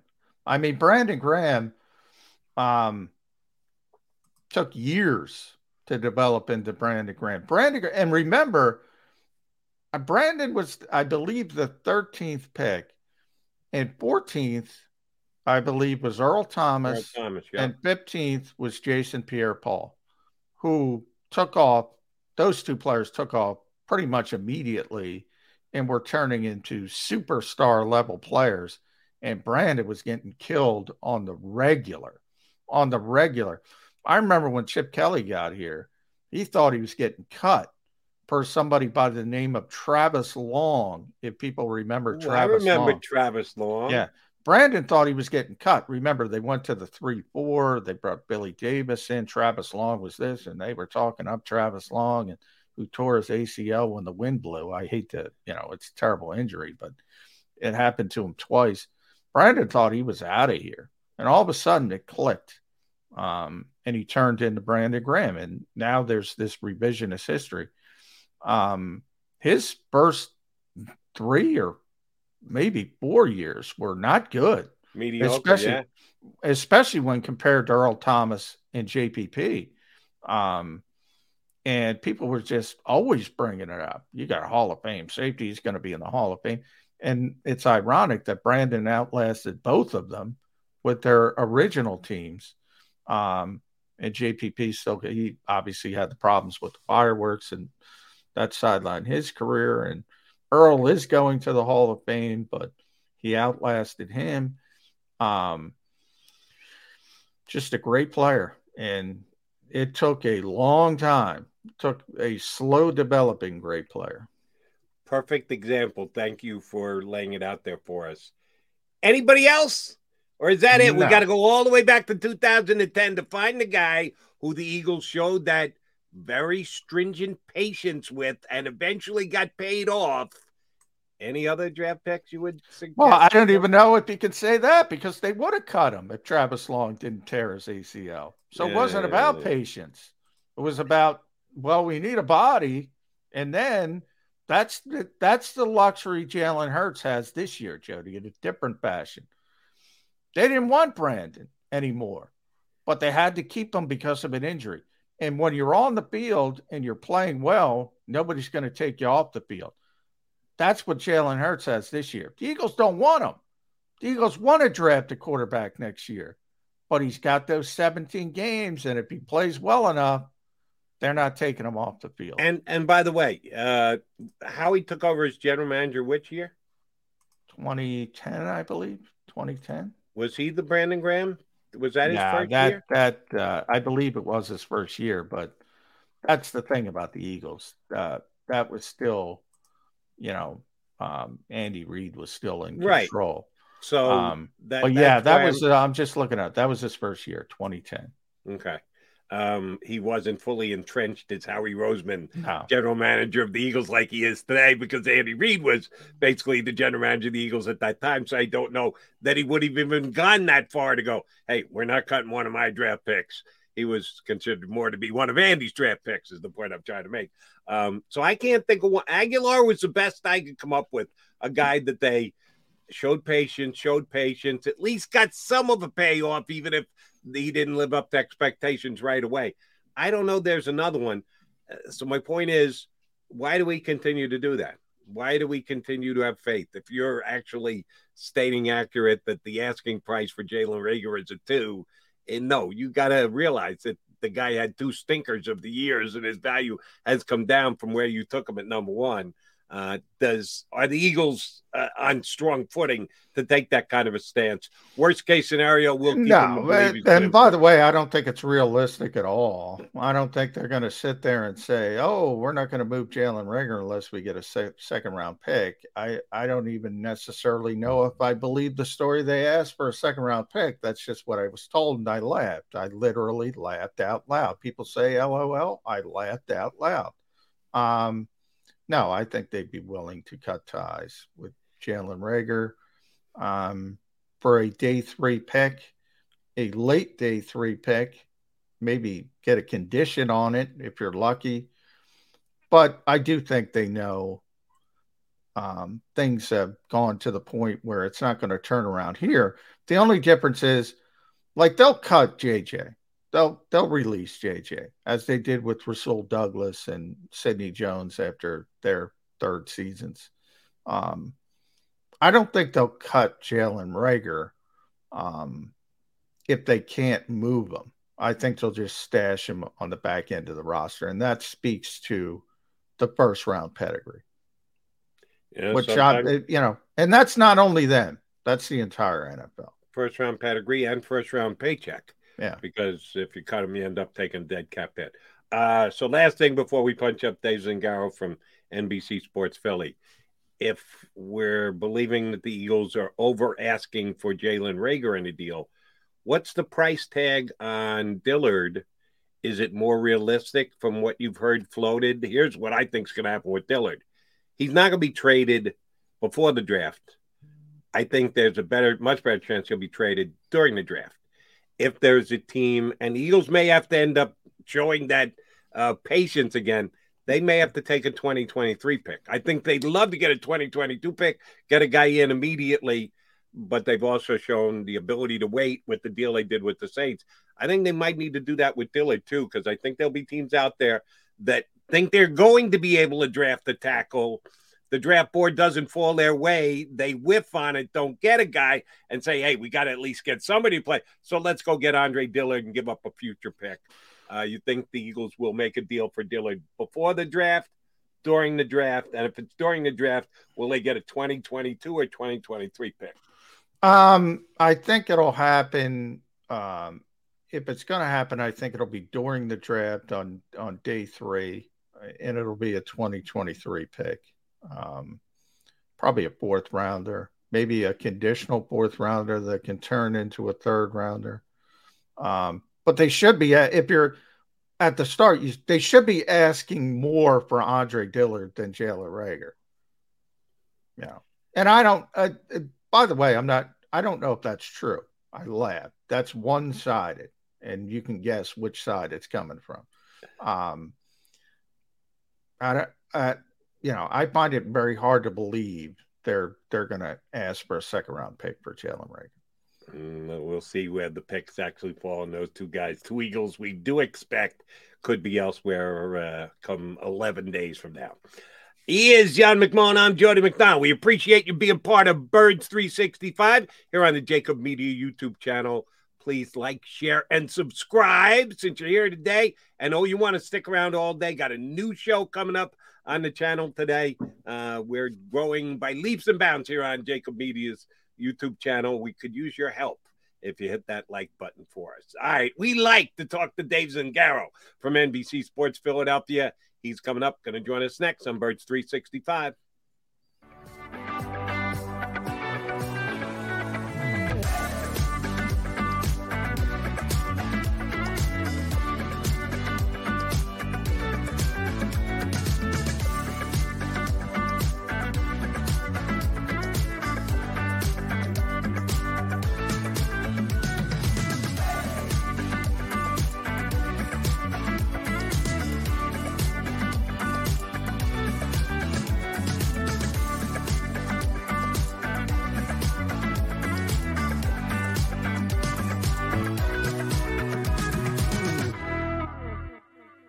At Stateside Vodka, every new customer gets the world's best rocks glass, free.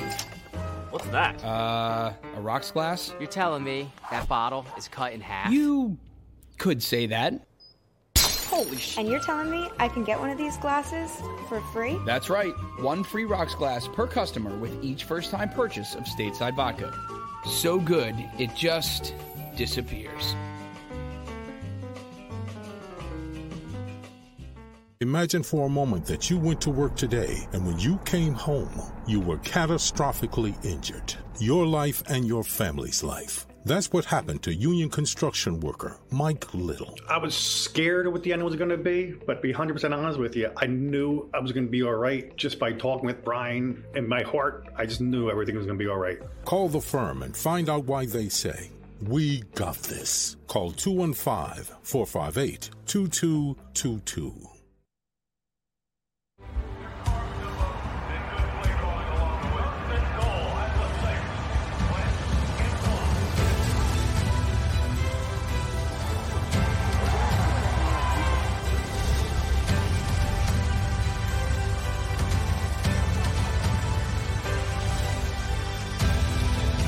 Field of life, First Trust Bank is there for you.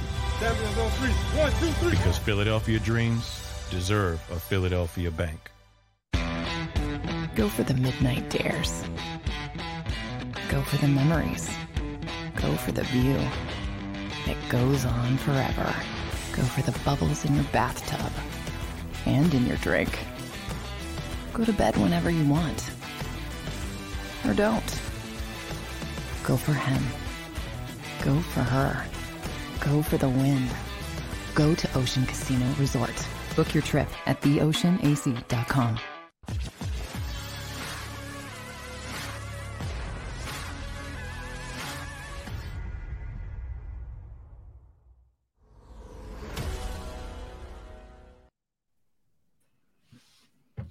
John McMullen and Jody McDonald here with you on Birds 365 as we close in on the NFL draft 10 days away. That means our next guest has been working hard for the last couple of weeks. He's got 10 more days in front of him to try and figure out what the Eagles are going to do. Dave Zangaro from NBC Sports Philadelphia. All right, we marked 10 days to the draft. Let me back it up 10 days. 20 days out from the draft, 10 days ago. Did you have a better or a lesser understanding or guesstimate of what the Eagles are going to do in this upcoming draft, Dave? I mean, it's about the same. You know, it, it's the time of year where everything you hear, you, you kind of have to think about why you're hearing it. Um, but, you know, it, it, was nice, even after they traded uh, and they ended up with two picks in this range instead of three, it didn't really change anything as far as the players we're talking about, right? It's still the same range, they're still the same needs. Um, so in a way, it was kind of nice that they didn't completely move out of where they were, and a lot of the names we're talking about are the same names we've been talking about throughout this whole process. Um, and there are just different ways to go about it, and I, I'm still of the belief it's hard for me to imagine how he's sitting at 15 and 18 and picking. It's just not the way he does the draft. So uh, something tells me we're not going to be talking about two players at 15 and 18 in a week and a half. Well, okay, Dave. So are we talking in that type of situation? Are we talking about a trade up like last year? Do you think it's more likely targeted trade up to get DeVonta Smith, just a few spots, trade back? A lot of people have talked about maybe the top of this draft isn't as good mm-hmm. as normal, but the middle of the draft is a little bit better than normal. So maybe that speaks to trading back if you had to lean one way, which way would you lean? Probably a trade up. Um, so the way I look at it is there are players who are going to go in the top 10 that the Eagles probably wouldn't be in on, whether that's offensive linemen, you know, they're really not going to draft a tackle in the first round. It'd be highly unlikely. And then the quarterbacks, if they're truly out in the quarterbacks, there's probably two that are going to go, I think, in the top 10 when all's said and done. You're talking about Malik Willis and Kenny Pickett. So if you have two quarterbacks and you have a few tackles go early, and, and you know those top three picks, a lot of people think there's a chance you could see three edge rushers, but if you don't, and one of those guys starts to slip down, and then there's tackles that come off, the quarterbacks start to come off. It's not crazy to think that one of those edge players could be within their trade up range. And after last year, you kind of know what it would take. Um, they moved up from 12 to 10 last year, they gave up a third round pick. So if you're talking probably a similar trade to move up a few spots from 15 to, to get a player who might slip into that range, I think that's within the realm of possibility. Uh, I don't have the exact target for you, but um, I think it would be a defensive player. I, I don't know if they'd trade up for a receiver unless there's one that they really fall in love with. Um, there are different types of receivers, but I don't think like the the receivers in this class are good. I don't think they're as good as the top three last year. If that makes sense. Yeah. All right. If they're moving up for a, we'll continue with your hypothetical, which I like, and I think you could be dead on right. If they're going to get aggressive and move just a couple spots to target a guy, don't know who he is, but can we target position? Would it be an edge guy? Would it be a tackle if uh, the big kid from Georgia is still on the board at that point? Uh, would they buck tradition and go with a safety, which they don't usually draft in the first round, as in never drafted in the first round in the history before? What position do you think it would be? I know it's tied to the player, and we don't know who the players are, so it's yeah. a difficult question. But what position do you think they'd be targeting to move up and get? Uh, I'd, I'd, mention edge first, just because I th- there are a few of them, right? If you're talking about safety, we're talking about Kyle Hamilton. Yep. Really, if, for a trade up, I mean, um, I guess another safety could sneak into the the first round. But if we're talking trade up for a safety, it's Kyle Hamilton. It's hard to imagine that a team who's never drafted a safety in the first round is going to trade up to do it. Right? I, you know, we can only I, hope.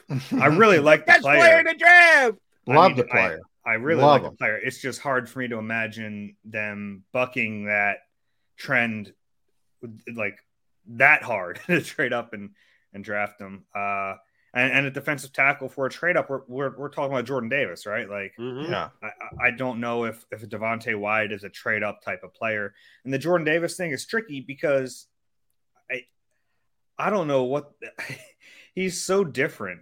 I I- you know um it, it's really tough to figure out how a team's going to view him because it's unfair to call him a run stuffing defensive tackle, but that's what he is. But he can be so much more than that. Uh, but you have to kind of trust your evaluation on him and say, all right, well, this is what he was in college. This is how Georgia and the Georgia thing. It, we know they have great players, but it was it's really tough to evaluate their individual players because they had such specific roles. Can, when you're that good, it's like you don't. Uh, Town the, hit the was getting button. played We're off good. there. Yeah, no, we didn't Oscar you. It's the Oscars. We don't want to. Yeah, go. we don't want to. uh, exit stage left. No, continue.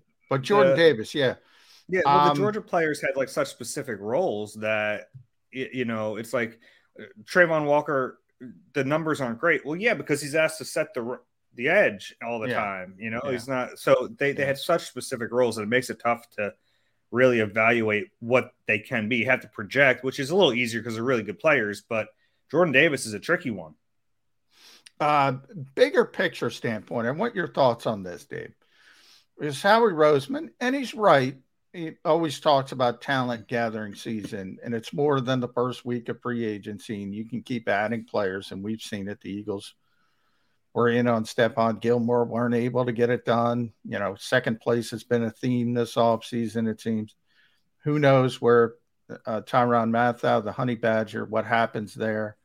Uh, they can still add talent. But when you talk to GMs around this league and you talk to a bunch of them, they tend to say, you know, in free agency, you want to make sure you, you know, put the caulk in at least to say when the big day comes, you don't feel that need to reach for something, whether it's uh, a wide receiver, cornerback, whatever, edge rusher.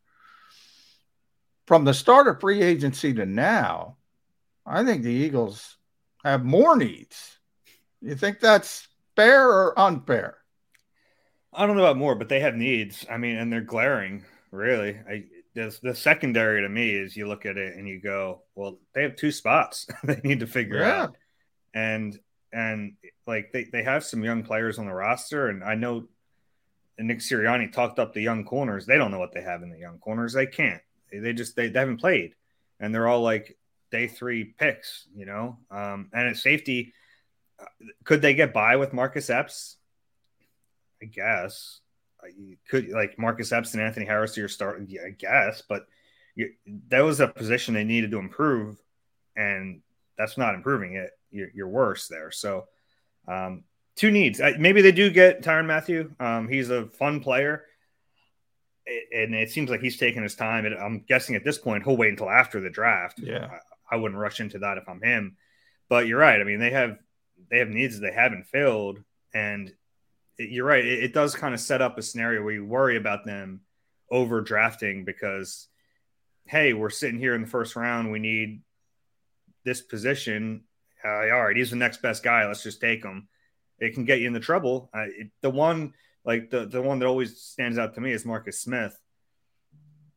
You overdraft sometimes when you're trying to fill a need, and they, they have to avoid that, even if it means not filling a need. And it, it's a tough thing to do. But the one thing, at least Howie has going for him, is he has a, a pretty safe job right now.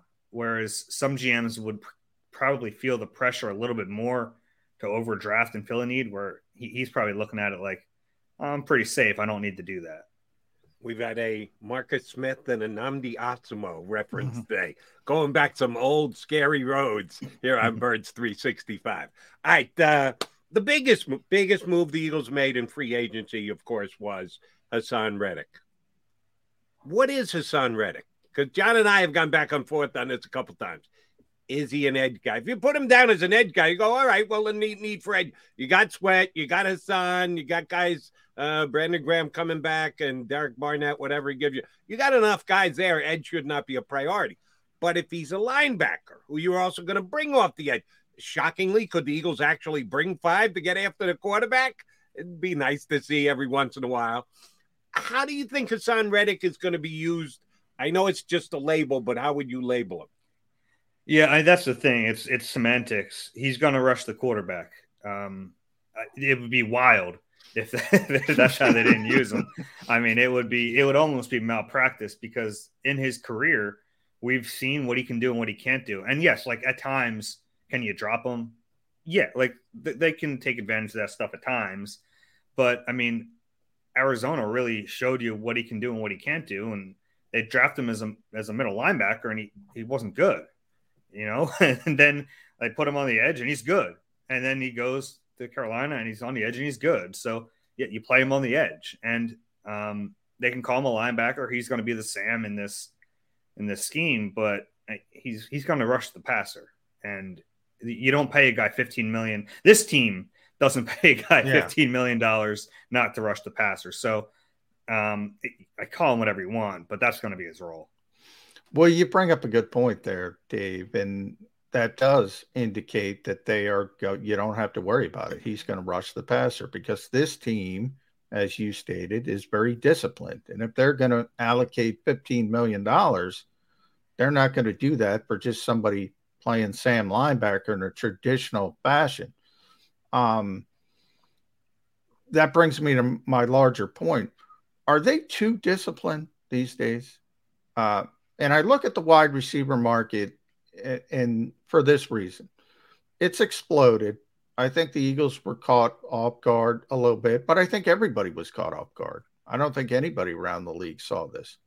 But now that's the going rate to do business at that position.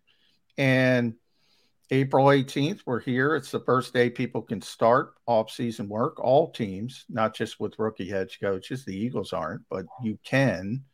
Um, Deebo Samuel's not reporting for voluntary work. AJ Brown's not reporting. Terry McLaurin's not reporting.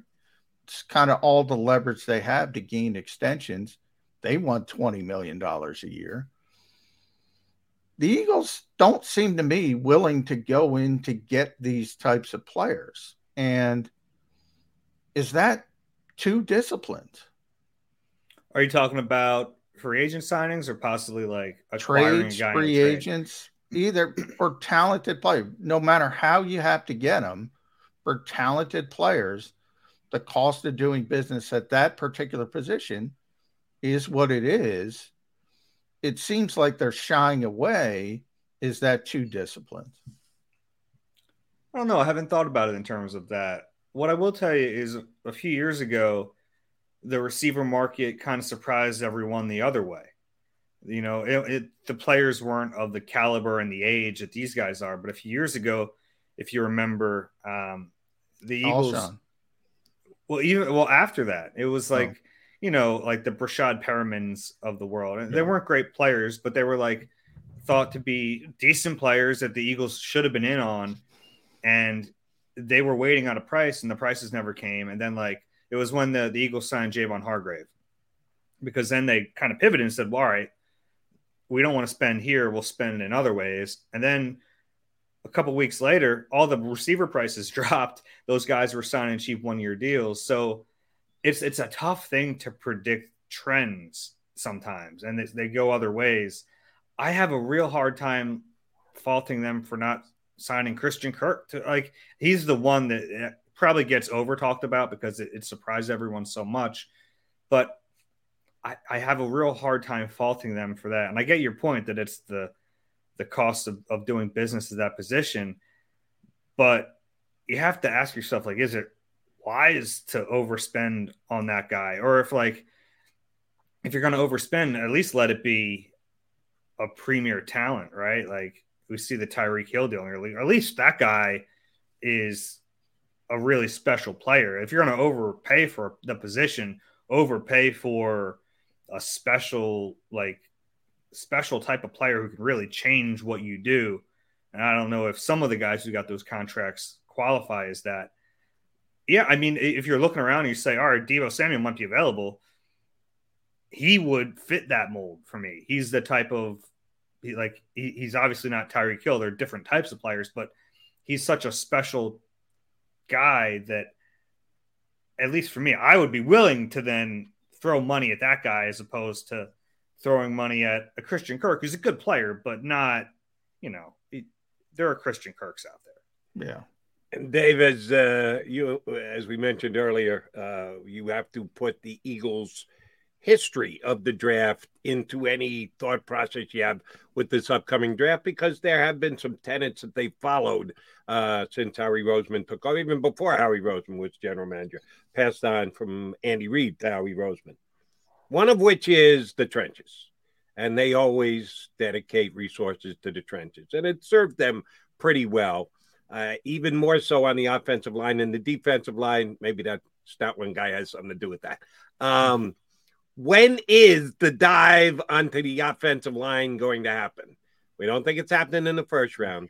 They did it in the second round last year to pay dividends. Dickerson came in and uh, played very well. Looks like he's going to be a staple there for a decade. Uh, if not the second round, third, fourth, fifth. I think right now on their roster, the player, the position that they're deepest is offensive line. So that would suggest they don't have a need there, but they always have a need there because that's their philosophy. You can never have enough talent on the offensive line when the Eagles make the dive onto the O line. Yeah, and we'll see how long Andre Dillard's on the roster. You know, that's they look real deep now, but if he's gone, and then you know you have you'd have Jack Driscoll as your swing tackle, who's played all right, but he's been hurt quite a bit early in his career. So yeah, they have depth, but that depth can disappear awful quick, you know. Uh, and and we know the way they feel about the position. I'd still be surprised if they drafted one with one of their first three picks. I don't think 15, 18, or 51 would make a lot of sense unless they just feel like there's tremendous value. Uh, I could see one of those late, like maybe like the 101. if, if they draft an offensive lineman there, you'd be like, all right, I, am okay with that. But day three, I, I think drafting an offensive lineman always makes sense if you're this team. And if, if, and I'm at the point now with Jeff Stoutland, he tells me once a guy, you get him the guy. Yeah. Within reason, you know. Yeah. Not I'm not talking like if Jeff Stoutland says, Hey, at 15, no. But you know, if Jeff Stoutland day three walks over to Howie and says, I want this guy. This guy I can turn into a, a Pro Bowler or this or that. I'm getting on that guy. He, he's earned that level of respect from me. And don't forget Le'Raven Clark. I'd like to bring up Le'Raven. Quote the Raven. You got him as a potential swing tackle if they move on from Andre Dillard. So your odds, Dave, day three of the draft, um, it's May 1st, whenever, the day after. Jalen Reagor, Andre Dillard. Are they on this team after the draft? Um, I still think it's likely that Reagor is on the team. I, I, who's trading for him? I know I that's have, what I say. I have a real hard time. Uh, maybe you know someone can convince themselves that they liked him coming out of the draft and there's something there, but I don't know how you, you can. I, I always I kind of feel bad like piling on Jalen Reagor, but like it's not there. He's he's been a negative player in his time. He's made them worse. So I don't know how any team can watch him and think, I want that guy on my team. I at least with Dillard, we've seen moments where you go, okay, he's he's functional. And offensive line play in this league, we're a little spoiled here watching oh, yeah. what the Eagles have had. There's some bad offensive line play in this league. And Andre Dillard could be a starting tackle somewhere. So the, because of that, the Eagles have a lot of leverage, and and they're not going to give him away. But I I think it's more likely that Dillard gets traded than Jalen Reagor. All right, uh, DZ. Will the Philadelphia Eagles, Jalen Reagor, Jalen Reagor? and here's what I mean by that. Uh, a couple of years ago, in the second round, they took Jalen Reagor uh, to be the backup to Carson Wentz. Jalen Hurts. Uh, what I say, Jalen Reagor. They had Reagor on the head. I was well, I was wondering second round. Uh, let, let me hold on. Restart. Will the Philadelphia Eagles Jalen Hurts Jalen Hurts? And here's what I mean by that. Uh, just two years ago, they took him in the second round to be the backup to Carson Wentz. Did I get all the names right so Yeah, far? Let me keep going. Uh, I, I I understood that at the time. Not everybody did. Everybody screamed, "What the hell's Howie Roseman doing? He's the fridge." Uh, We're now jettisoning to the uh, to today. Second round pick this year. We know they're, or at least I should say, I'm saying they're not going to use a first round pick on him, uh, on a quarterback. But if one of the quarterbacks that we consider the top five this year, John continues to believe that the Eagles like Sam Howell a lot. I don't personally like Sam Howell, don't think he's a good quarterback, but if the Eagles do like him and they're sitting there in the second round and he's there, will the Eagles think about taking a quarterback in the second round? Not the first, but the second round, and basically do to Jalen Hurts uh, what they did uh, to Carson Wentz a couple of years ago. Get an inexpensive safety net if things go bad. We'll give this guy a shot, uh, potential quarterback in the second round. I guess it's possible. I, I don't think the value would line up personally. Um, I'm not a I'm not a big fan of Sam Howell if that's the guy we're talking about. I'm a bigger fan of Matt or Corral. anyone else. I just Well, mentioned Sam Matt- Howell, but Matt plug Corral. in whatever Those quarterback would you be need the two. be Matt- at 51. which Yeah, I don't think anybody's going to fall to 51. But if if one was, it would probably be Sam or Matt Corral. I would think would be the two potentials. Desmond Ridder, surprising to me, Dave. He, he I think he's going in the first round. I do too. Um, yeah. So if if somebody was going to fall, and I don't think either is, but if somebody's going to fall to 51, I think it would be one of those two. Yeah, I, I still don't think they would. It, not that they wouldn't think about it. I think they would think like their history tells you they would think Yeah. about it. Um, and look, if they did it, I I do believe that it wouldn't bother Jalen as much as it bothered Carson. Yeah. But also, Jalen doesn't have the standing in the organization that Carson had at that point. No. Yeah. You know, he doesn't have the contract. Carson had the contract, so he should have felt a little more secure with it, and he didn't. Um, I, it's it's kind of funny. Carson was more secure with his position, but Jalen would probably feel more secure if they did it.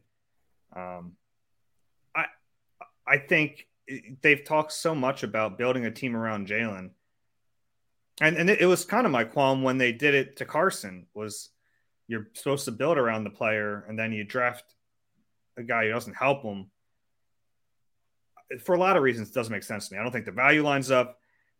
It doesn't help them at all right now if they're building around Jalen Hurts.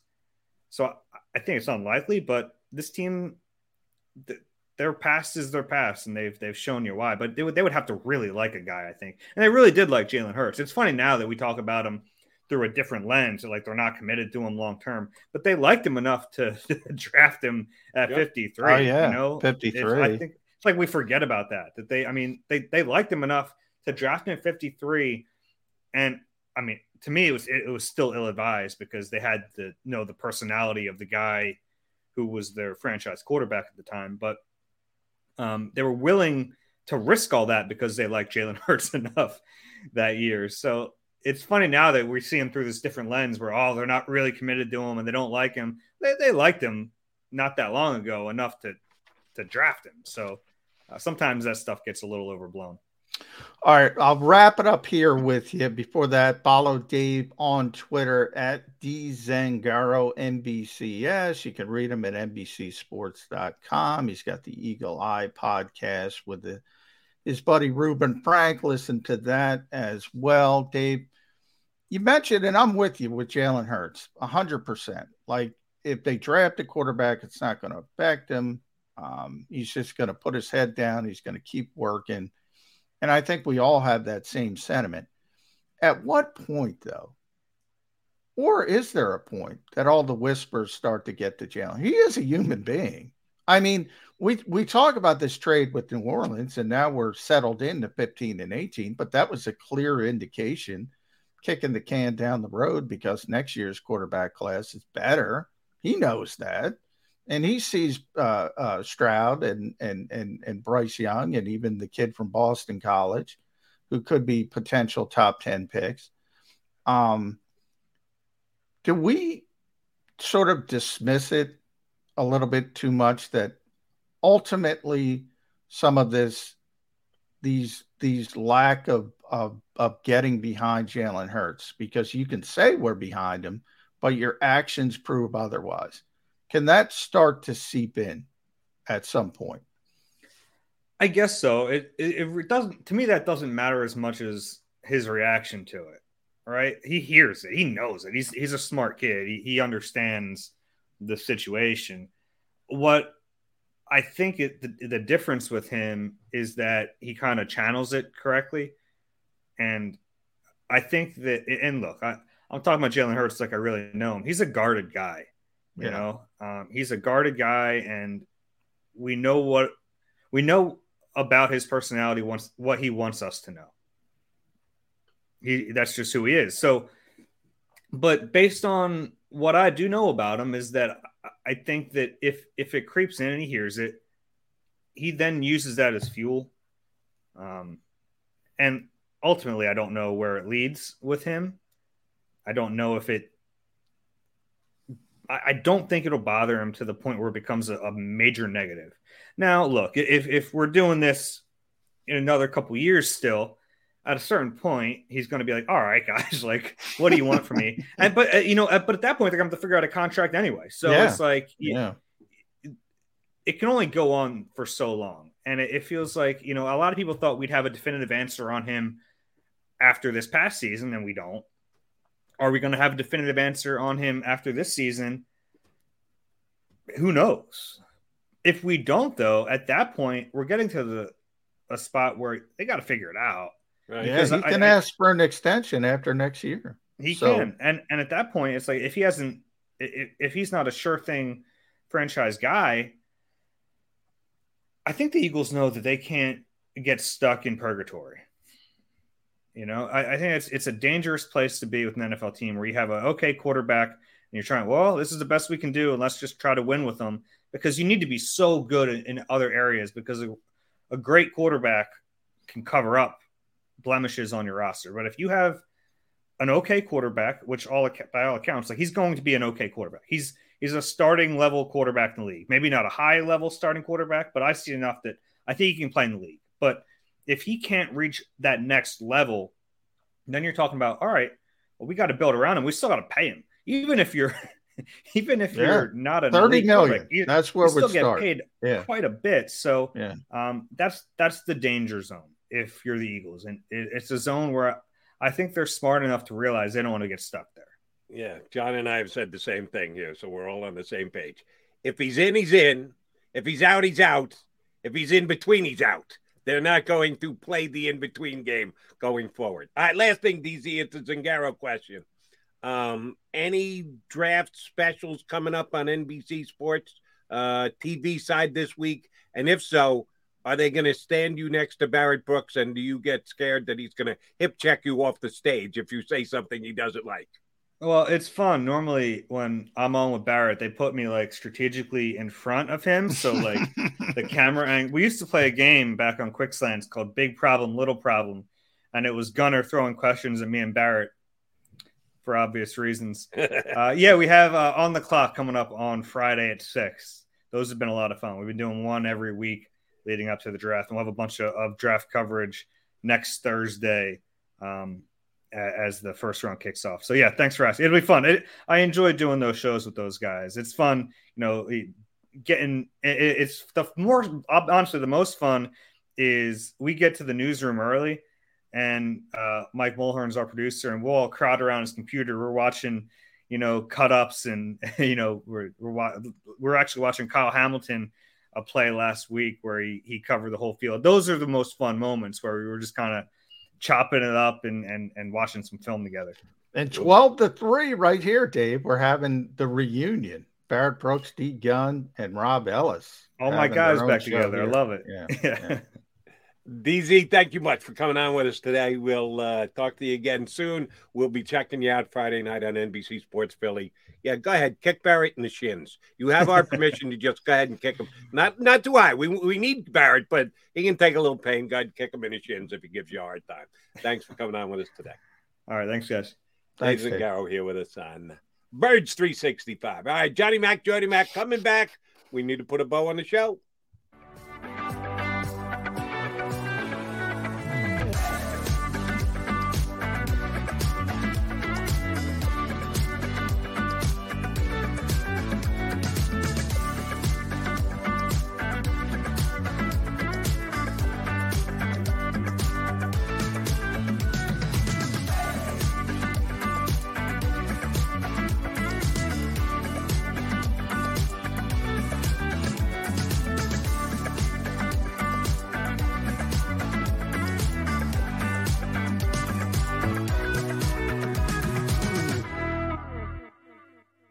Stateside Vodka, every new customer gets the world's best rocks glass.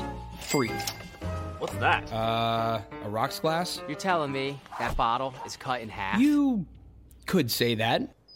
Holy shit. And you're telling me I can get one of these glasses for free? That's right. One free rocks glass per customer with each first time purchase of Stateside Vodka. So good, it just disappears. Imagine for a moment that you went to work today and when you came home, you were catastrophically injured. Your life and your family's life. That's what happened to union construction worker Mike Little. I was scared of what the end was going to be, but to be 100% honest with you, I knew I was going to be all right just by talking with Brian. In my heart, I just knew everything was going to be all right. Call the firm and find out why they say, We got this. Call 215 458 2222.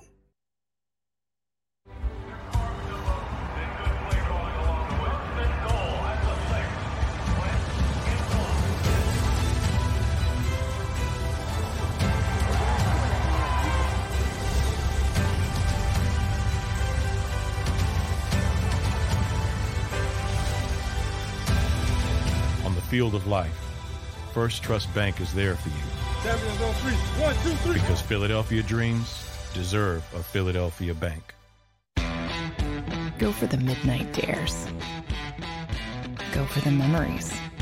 Go for the view that goes on forever. Go for the bubbles in your bathtub and in your drink. Go to bed whenever you want. Or don't. Go for him. Go for her. Go for the win. Go to Ocean Casino Resort. Book your trip at theoceanac.com.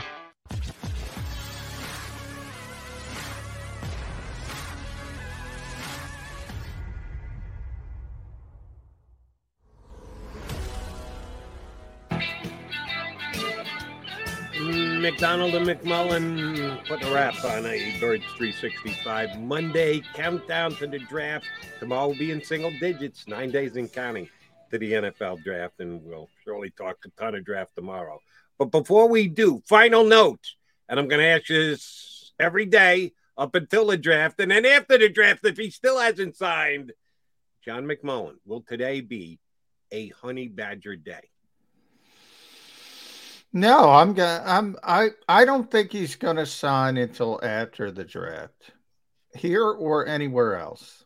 Um, that's just my take. I think Dave said it as well. Um, yeah, I get the feeling that he wants to pick and choose the right situation. And I think you know other teams are looking at it like, well, what if we get Kyle Hamilton, and um, you know, then we don't need the Honey Badger. So.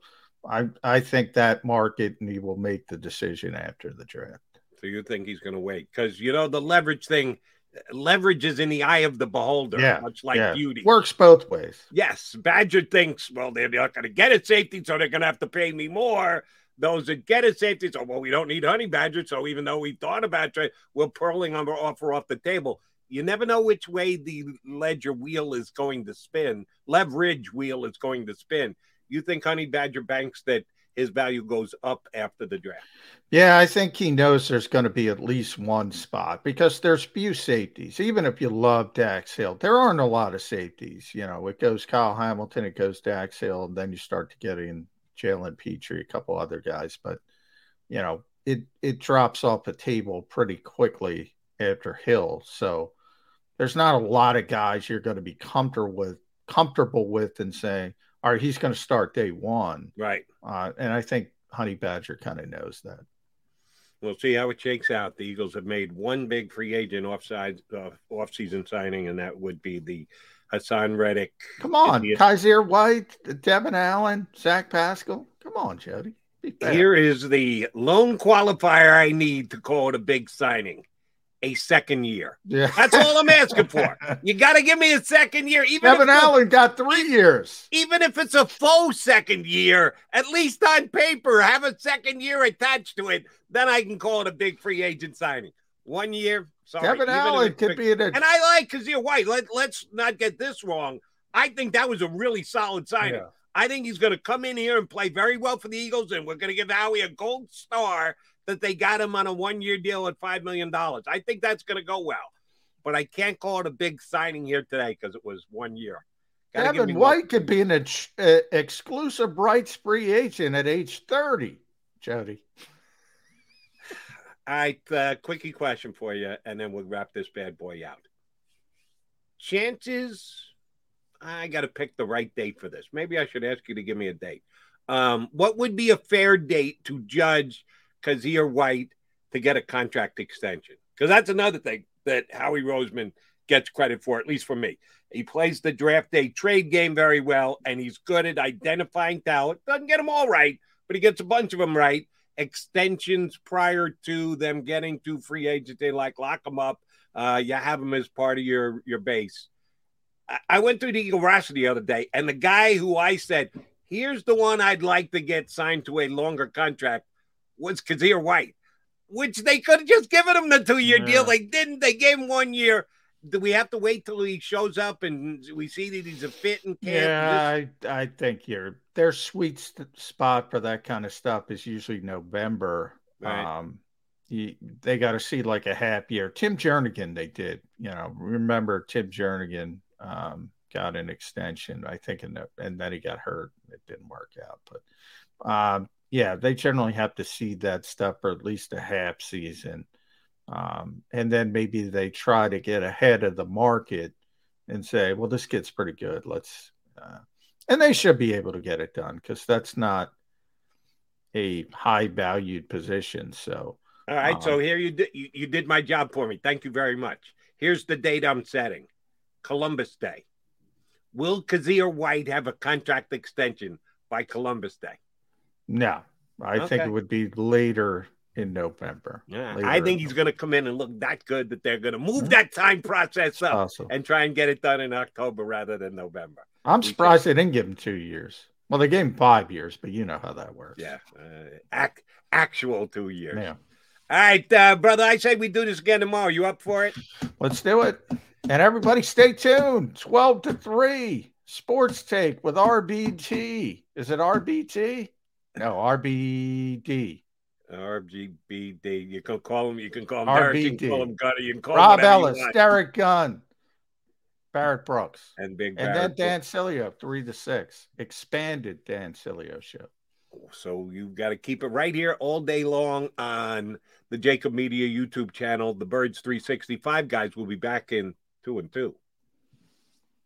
If you missed any of today's show on the JAKIB Media channel, listen to the podcast on your way home. Available on YouTube, Apple, and Spotify. Support for this podcast and the following message come from Corient. Corient provides wealth management services centered around you. They focus on exceeding your expectations and simplifying your life. Corient has been helping high achievers just like you enjoy their lives more fully, preserve their wealth, and provide for the people, causes, and communities they care about. As one of the largest integrated fee only registered investment advisors in the U.S., Corient has deeply experienced teams in 23 strategic locations. Corient has extensive knowledge spanning the full spectrum of planning, investing, lending, and money management disciplines. Leverage Corient's exclusive network of experts to craft custom solutions designed to help you reach your financial goals, no matter how complex they may be. Real wealth requires real solutions. For more information, connect with a wealth advisor today at corient.com. That's C O R I E N T.com. Corient.com.